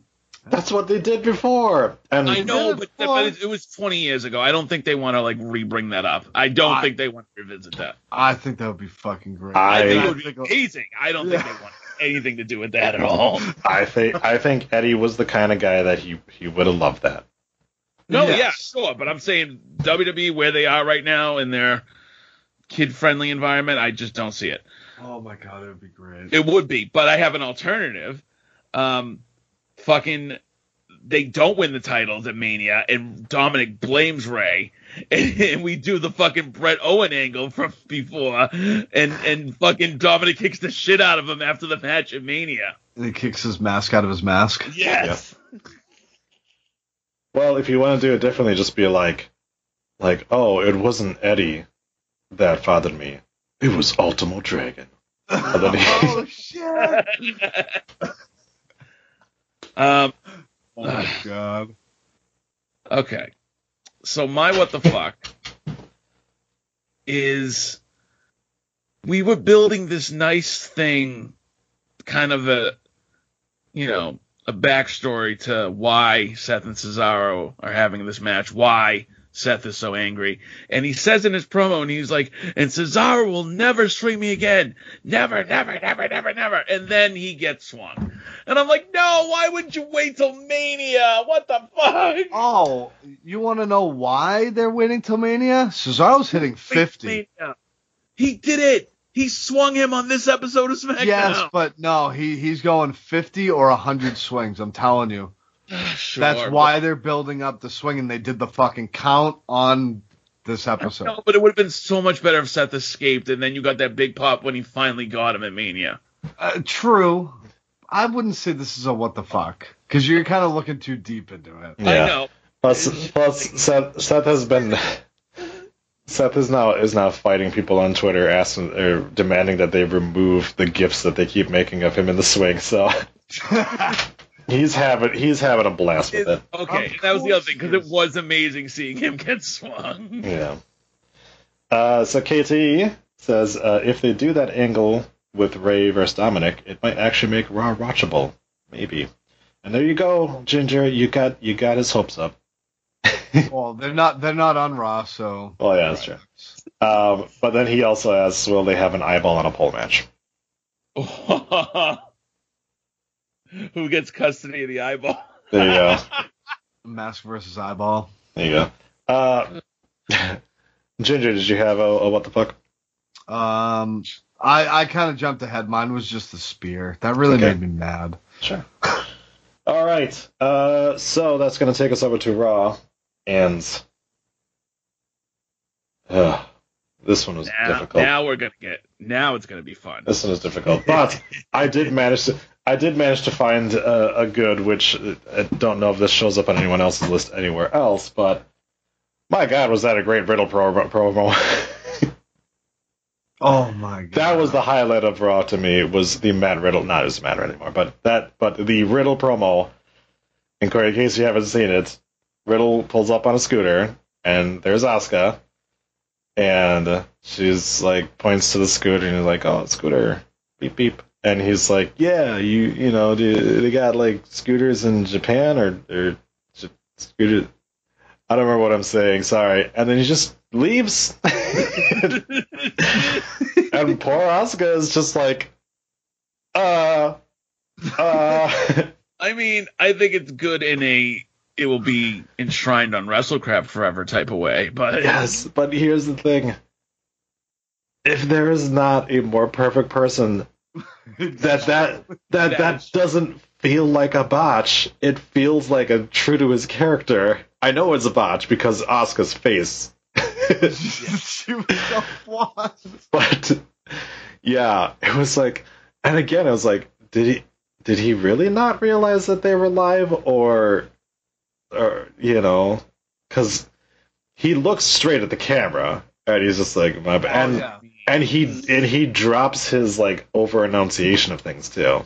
Like it's his normal voice that he uses. It's not his like, uh, yeah, you know.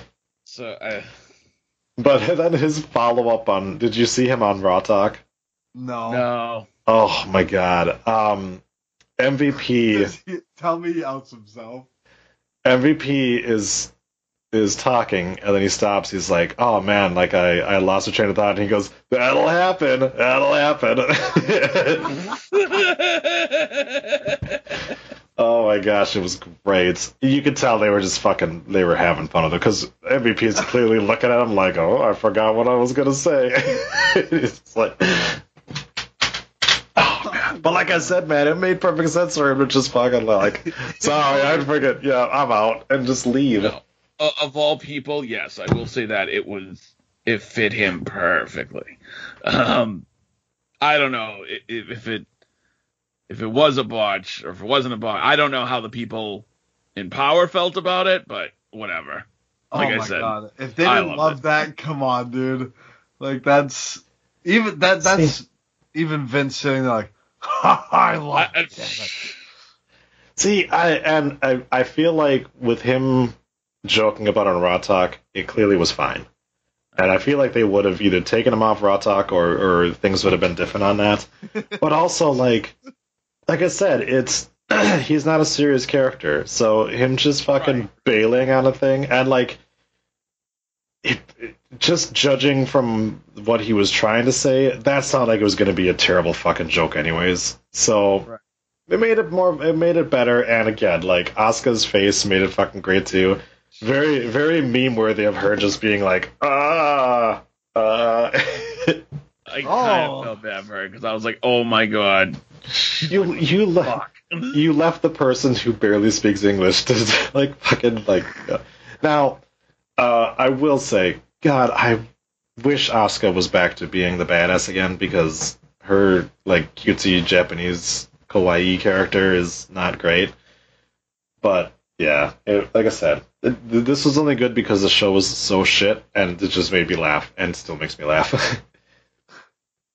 Surprisingly, not as bad as Good Leecha things, but still, it's it's still gonna be up there in one of the better ones. And Oh, yeah, one of my favorites is Orton when he asks Sheamus, "What's my line?" yeah. Like, good lord, dude.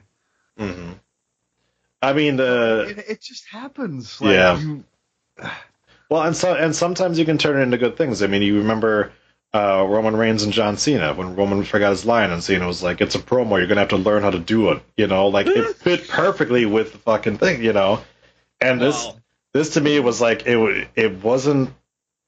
You know, it it it just kind of fuels fuels more fire to Sheamus being like, "This guy's a fucking goof." You know, like.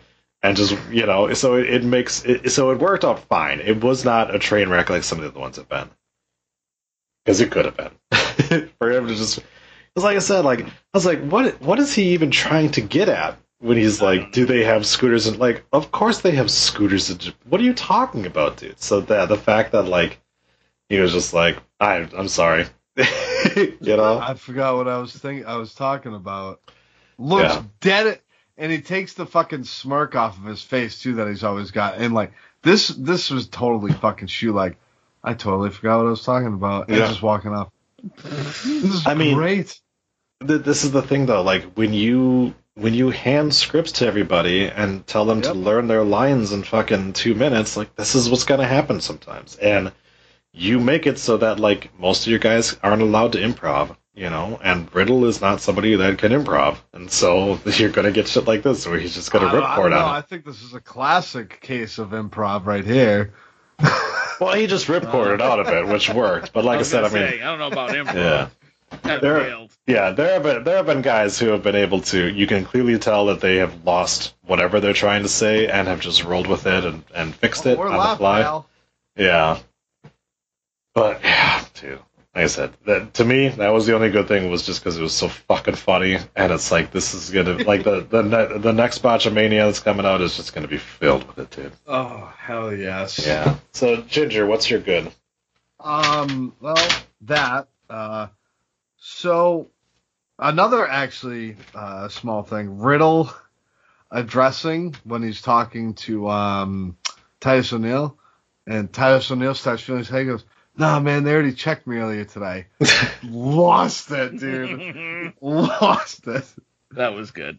Um, Xavier cheat plugging all his other fucking internet shit via sheets of fucking paper, just folding it over. Uh, and that ginormous back body drop from Drew McIntyre. That reminded me so much of Diesel versus Shawn Michaels at WrestleMania 11. Uh, I'm glad Ricochet got um some TV time this week. Yay! Get Special- the fuck on my TV every fucking week, damn it. So even for that, even for fucking six minutes with the It's the better face than of Raw, nothing, and then and then move over. Here's here's Ali. Let's bring him in. it's something. Um, Special sh- special shout out to them bringing back the animated match cards because I I am always a big fan of them doing Oh, little yeah. fucking Okay. things before and with that. But have you did you catch the weird fucking Drew McIntyre one that he does? Doesn't he just No. flip his hair up? No, he does like a weird like ugh, like it's, it's a weird fucking face that he makes, and it's like, you okay, dude? Yeah, you'll have to go. You'll have to go and watch it again because it's it's it's very odd. It's like maybe you should have taken a second take, take of that one. oh man. Sal. Um, something I've never said on this show before is my good. Uh, Sheamus. oh boy. He was, you know, maybe it's just because Raw was was really difficult this week, but uh, no, I thought Sheamus had a good match with Riddle. Um, I'm not going to talk about the champ getting pinned. That's not my hill to die on. But um, I thought Sheamus put in some good work, and you know what? He has been putting in good work this year. Really, ever since the fucking calendar turned, Sheamus has been putting in some fucking hard hitting good matches. So Uh, that was uh, my and my other honorable mention was MVP on commentary. I thought that was that was funny at times. Yeah. Good filling. uh, funny that you bring that up because that. Troy, did you do your bad? I mean, you're good. Yeah. That was Riddle. Right. Okay. Uh, that's going to transition me to saying, why on God's green earth would you have a non-title match between Riddle and Sheamus this week? This almost made my what the fuck, but I have more items for that as well. Um, you could you could have done the banter and the battles in the back, uh, back and forth, leading to Mania, which is only two Raws away. Well, technically one after this week. Yep. Um, but no, you just had to have the champion job to Sheamus to set this match up for Mania. I hate this fucking booking. Granted, I enjoyed the match, not the booking. I, yes, don't get me wrong. The match, the match was good. Why the fuck didn't you save this for fucking Mania? And, unless they're gonna fucking have this, but better at Mania. I mean, Which maybe still. they'll have like a specialty match. wh- why? I don't know. Fucking false count anywhere. No, that's not good enough. Uh, Joint on the pole. yeah. Yes. There. Uh, special special shout out to uh, Riddle coming birds now. Oh yes, good point. yep, yep. So now we have fucking Thomas the Tank Engine sound effects, and we have digital jizz birds. Great. I'm, I'm just loving this company's direction. The flops will fly. That's the fucking line for that. yeah, it's so dumb. Uh, Sal. My bad. I mean, there was a lot of choices on this episode. Oh yeah. Um, I might as well say this now, guys. This episode of Raw made me think that maybe the WWE has passed me by. Like I'm, I'm not their audience. I'm not the one they're writing for. It's, I'm just a fucking old bitter fuck. So maybe it's time for me not to watch the main roster anymore. But then I go online and everybody of all ages is shitting on this product. It's bad. It's bad. There's no fucking eight year old kid that's enjoying it. There's no fucking 21 year old dude. No, it's a bad product. And I'm going to start with AJ Styles. Hey, Jizzle Stizzle. First of all, we just have to do this segment backstage where AJ admits to not giving a shit about the WWE title. Really? Yep. and and but then we're gonna make this ten times worse because we're gonna have game night. We're gonna play games. We're gonna do charades because that makes sense in 2021. Uh, we're also gonna do um, slightly racist uh, Pictionary. Like, what are you? F- and this dude, you know what killed me about this? This was like fucking 11 or 12 minutes. Like the whole fucking thing. Like it was just Oh my god. Remember when the New Day used to do really entertaining segments? Yes. Boy, that that sure ended as soon as they lost Big E. Yep. But guys, am I wrong? Was this not like Oh no, you're fucking shit? you're you're, you're good. Um, I don't I don't often say it because it's it's so dumb that everyone kind of it. But it was like, are they just like, are they making fun of AEW and the fucking mirror storyline with this of doing like video games and shit like that? Like Uh, it no, was. I, I don't think so. I think that they they thought this was going to be funny. It was because because it, to- but it was like it, it, it felt like somebody was like, "Hey Vince, uh, Xavier Woods and AJ Styles, they're both uh, they both they both streamers and they and they do uh, uh they do games." He's like, "They videotape themselves doing Pictionary." it's like no, no, no, no, Yeah, no. Yeah. Yeah, yeah, yeah. They Oh they do shit! That's they do why fucking charades. Raw was so bad because that fuck's back in power now. I don't He's know what not- you're talking about. He has nothing to do with booking. He only has to do with talent relations. I just fired people. Yeah, he just he just fires people. I just Oh, get hand jobs from the Bellas. And, until Vince's arms look great. Uh, um, you know what else pissed me off about this segment? And it, it more came at the end of the match. You showed what Omos could do. Yep, Why the 100%. Fuck did you do that? Why? It made me so mad when they had him do moves and um why? Like the talking was fine. That's all you had to do. Just have him say a couple things and what he did what he said was fine. But no, you have to have him bench press motherfuckers, toss people around, double choke bomb. I why? Okay. you bring up Oh. a very valid point because we have been waiting for months and he has done pretty much nothing. Nothing. He's caught AJ and caught AJ's opponents. And that's it.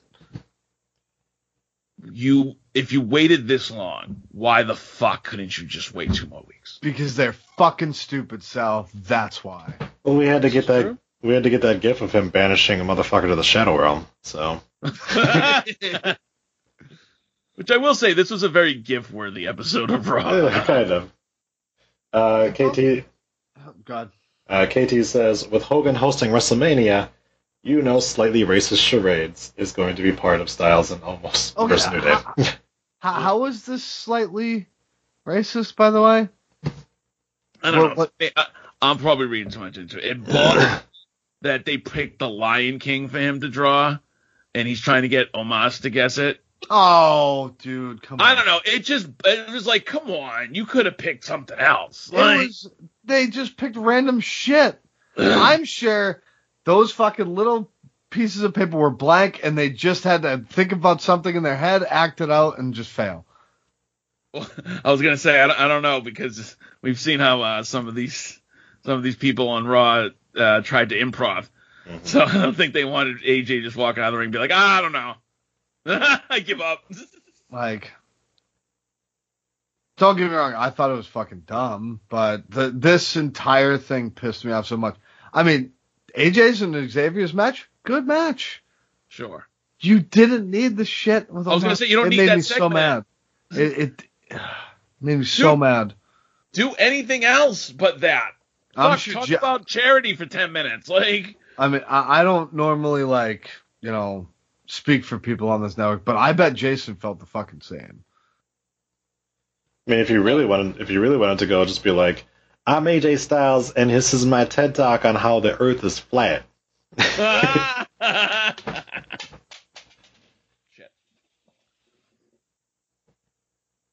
So what the fuck? Um, less than ten minutes of women on a three-hour show. Not sure what the fuck on Yes. this show. Really? Yes. We I, If I was any female performer, I would have been glad to not be on this fucking dumpster fire show. we had uh, we had Asuka appear for twenty seconds before Matt Riddle fucking had to go back to his home planet. You had uh, Rhea Ripley and her do the quickest fucking contract signing in the history of, of all of all wrestling. And then you had a fucking squash match. That was it. That I it. thought you would have had more of a problem with them absolutely just fucking burying Asuka. Like she gets hit by Rhea and then she's down for like ten minutes while everybody talks over I mean, her. yeah, there was that Head the too. Table. Then again, she did get fucking blasted in the dome with that table, and she just is just recovering from a fucking I know, concussion. but So she's lying there while Nia's and, and Rhea going back and forth on the mic. I'm like, yeah, the f- this is your women's champ. yeah, yeah, it's not it's not good. Nope. Also, I can't believe they've gotten to this point and and nobody has had the squirt business as their bad or what the fuck. Are we not going to talk about that or no? Oh, oh no, th- I Uh, no, no, that that's in my what the fuck. Ed. okay. oh yeah, yes. Just, uh, I just wanted to make sure that we weren't going to go a show without talking about this. Oh no. Are no, we are we transitioning to what the fuck at this point? yeah, I thought that's what I was doing. So um, for, okay, this is all encompassing. All right, because be, we begin with Bobby Lashley forgetting that he knows how to talk and talk about forgetting lines in a promo. He starts by saying, "If anyone takes out Drew McIntyre, you will get a title match." it's a tattle match. They Tattle gotta- match. They gotta report to the boss, dude. Yeah. Title match. I'm like, what? And then he just, dude, oof, There's a re- There's a reason why he's got a mouthpiece. yes, Yeah. hundred percent. Um, and then uh, we've built up Bobby with the Hurt Business. We built him up with MVP. We've spent months telling us that story. Uh, we're two weeks out from Mania. Let's just drop it. Fuck it. I don't need to do it anymore. I'm like, I'm not saying Bobby needs the Hurt Business, but it was a nice piece of his character. Yeah. And it's just gone. The only thing I will say is I did like Shelton Benjamin, um, his reaction to MVP blaming him. It was like, are you fucking kidding me? Like, okay, that was my one tiny thing was Shelton's reaction, and then everything else I was just like, I don't even know what Um, to say. For that segment, I like how Shelton legitimately threw Bobby Lashley, uh, like picked him up and tossed him to get the fuck out of there. Uh, you took the one remote thing that was entertaining through your entire fucking COVID era, and you fucking ruined it. Why? Why did you just? This is the only thing that has been consistently good throughout this entire time. I mean, Drew McIntyre, but I'm talking like a, a main focal point that you came with, you came up with out of fucking thin air. Yep. Because MVP was not supposed to work. He, he was just supposed to be a backstage guy. But Mhm. no, you turned, you took him, put him with Bobby, put him with Shelton and Cedric, and you fucking made it great, and you fucking ripped it apart. For what? We're going into For- Mania. This was for the end game was to be for Bobby to be the champ. He's the champ. They should be standing with them. Nope, we're not going to do that. I mean, there there's still the, the chance because the two of them are banned from ringside that this is just kind of a, a swerve thing, and then they'll they'll is, get back together sure. with them. There's a, a there's also an equal chance that Bobby Lashley just traded two black mid carders for a white king. Um, Okay. so that that's kind of the other thing because like i said this is all encompassing the thread throughout the show if you take out drew you get the match at mania Yeah. okay you have to take him out though Yep. now we've seen bounties in wrestling before we've seen that shit for decades Mhm. okay there should be motherfuckers fucking running sprinting to try to attract drew all It night should be a 24 7 title chase. all fucking night. Every fucking person in the world should be trying to take Drew out. Instead, you fucked this up so bad that Drew is actually going into the locker room and challenging people to take up the challenge. And everybody's like, nah, I'm too busy. Hey, he's I a got- scary motherfucker, dude. I got I got Shane McMahon to worry about it. I'm good. Um, what? Also, at this at, at this point, I'm 100 percent convinced that next week Brock comes back. I would have said that if Corbin didn't show up at the end of Raw because now Corbin's going to have a match with McIntyre No. next week. Yeah, he's gonna have a match with McIntyre next week, but he, Yep. he's not gonna take him out. So No, and that's going to be the end of the the, Yeah. the gimmick. So Matt, no, gonna be it. no. McIntyre beats him, and then Brock's music hits, and he takes out, out McIntyre. I would love that, but it's just no. This is all we get. We get Corbin getting beat next week, and then we'll never mention this gimmick again. Well, hold on a minute. Hold on a minute. Hold on. Hold on. Hold on. So you bring up a valid point. So what night is Drew versus Bobby? Night one. I have heard that. Okay, and guys, I would love that. I don't have any faith in this company that they'll do that. Brock versus Bobby, night two. Well, no, I think I think Brock would take out Drew night one, and Brock would face Bobby on night one, and then Drew would get his match on night two.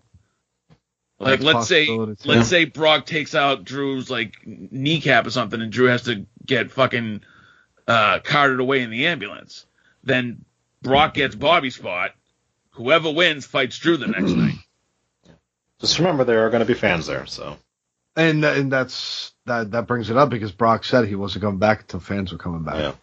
Uh, there may if still be. do that. I would love it. Honest to God. It would be a fucking crazy swerve, but it Yeah. would be interesting. Yeah. Well, Yeah. plus they they have they have loosened uh, COVID restrictions, and that was a big Yep. thing was that he wasn't sure if he'd be able to get back and forth from uh, from Canada. So and now he can. But so. but if they do nothing with this gimmick, will you guys not be like that was fucking pointless? No, well, no, I won't mind it. To this point, you have like like I said, no one wants the WWE title. They're just gonna hang out. I mean locker that, yes, absolutely. But I mean, I don't know. we still got next Monday. We still got No, uh, that's it. This next one. and WrestleMania. uh, KT says they had to replace the Hurt Business with Corbin. This is why we can't have nice things. All right, Speaking so of nice things, we, we can't ignore the Shane. Speaking of nice things, I'm sorry for that segue. We can't ignore the Shane, uh, a lot, uh, fucking Elias and uh, Jaxson Ryker segment, can we? oh, we, we can try to forget it happened. uh, Dude, talk about that. Might have been the worst segment of the night, actually. oh no! You want to know what the worst segment of the night was? Honor, honorable mention for John Miz TV. Oh shit! I forgot that with it. happened too. Fuck, Dude, so this this so bad. Uh, Steel Cage, yuck. That storyline, that whole segment was fucking terrible. Um, With Shane fucking Braun. No, no, no. With with the fucking hip hip hop hop. Oh, because he Bullshit. said steel cage. I'm sorry. oh yeah, yeah, he's, he's Steel Cage.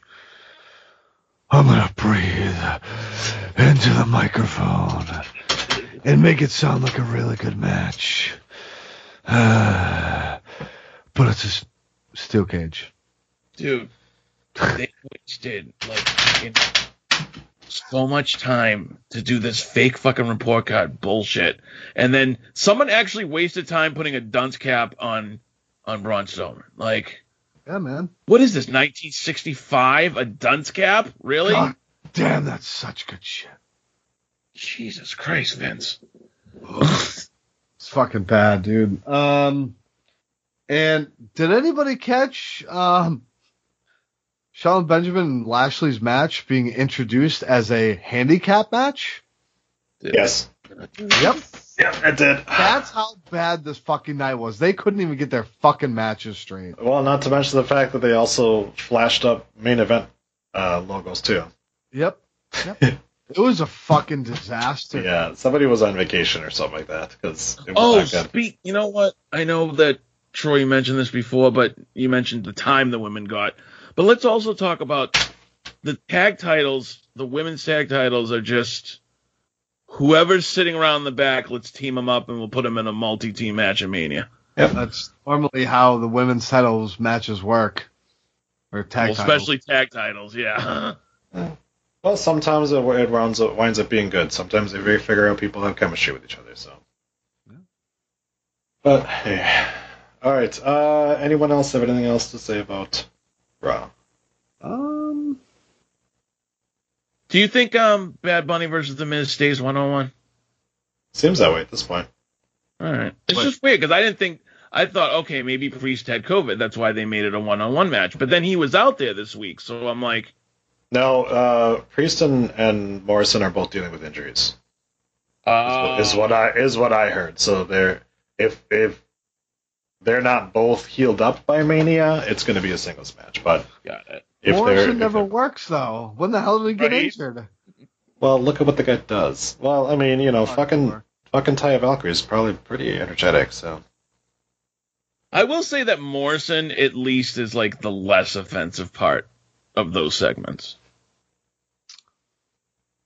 Get him the fuck on his own. I know, I know. Maybe when Taya gets here, he will. I don't know. God. Good God. Also, how much money did they pour into that fucking video of Miz and Morrison dressing up like bunnies and shit? Oh my god. Thirty dollars. Just think about that. They put production and time behind that fucking video.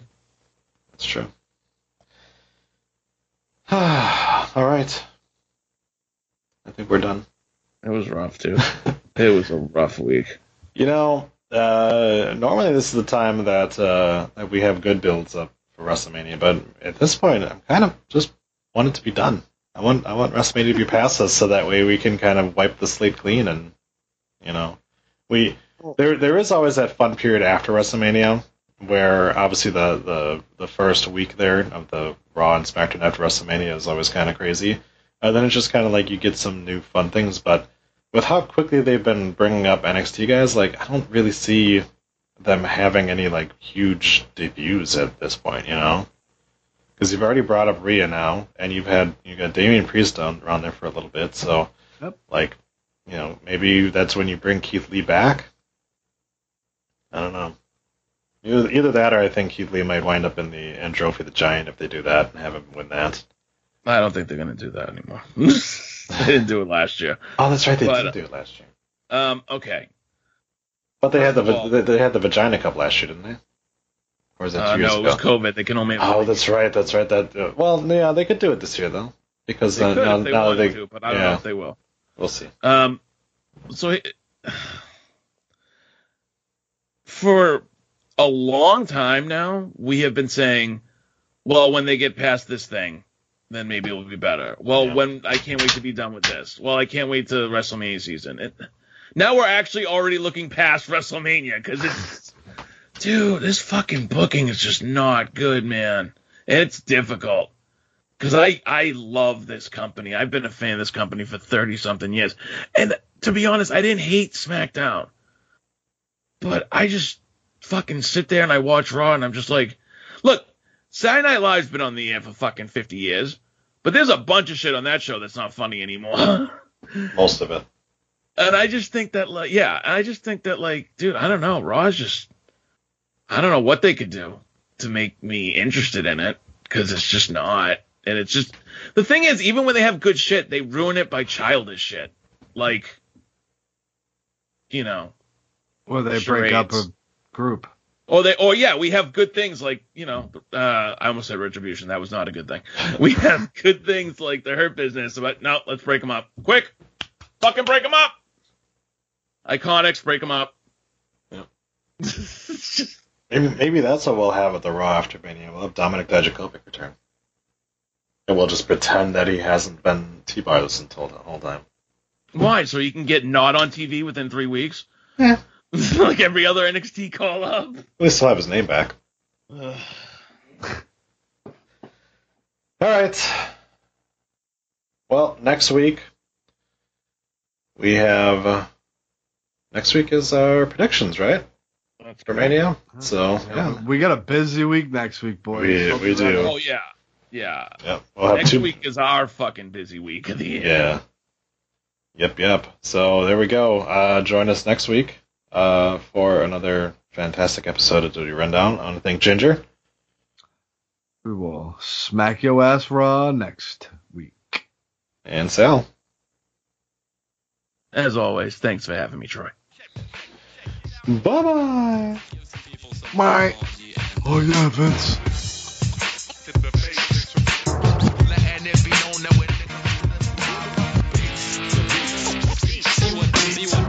See what, see what see what harm you can do. Hey yo, there's no, no chance in hell.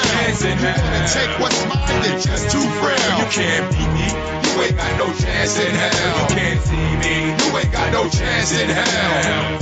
There's no, no chance in hell. You wanna take what's mine? You're just too frail. You can't beat me. You ain't got no chance in hell. You can't see me. You ain't got no chance in hell.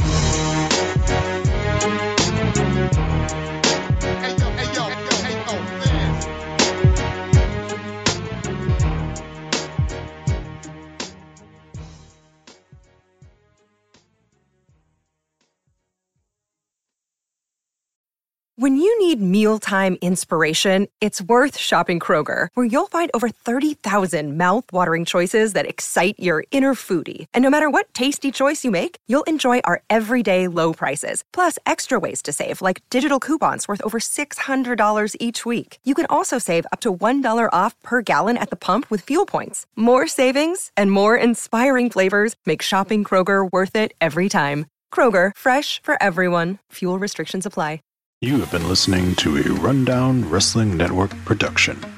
Please visit rundownwrestling.com for all of our shows, as well as our other special events. Keep it locked there or subscribe to the Rundown Wrestling Network on iTunes, Spotify, Google Podcast, Stitcher Premium, or anywhere you get your podcast from. Leave us a voice message that we will play on an episode by going to anchor.fm slash rundownwrestling slash message. Join our Patreon at patreon.com slash rundownwrestling. You can show us how much you love us by buying us a cup of coffee for just one buck at ko-fi.com slash rundownwrestling.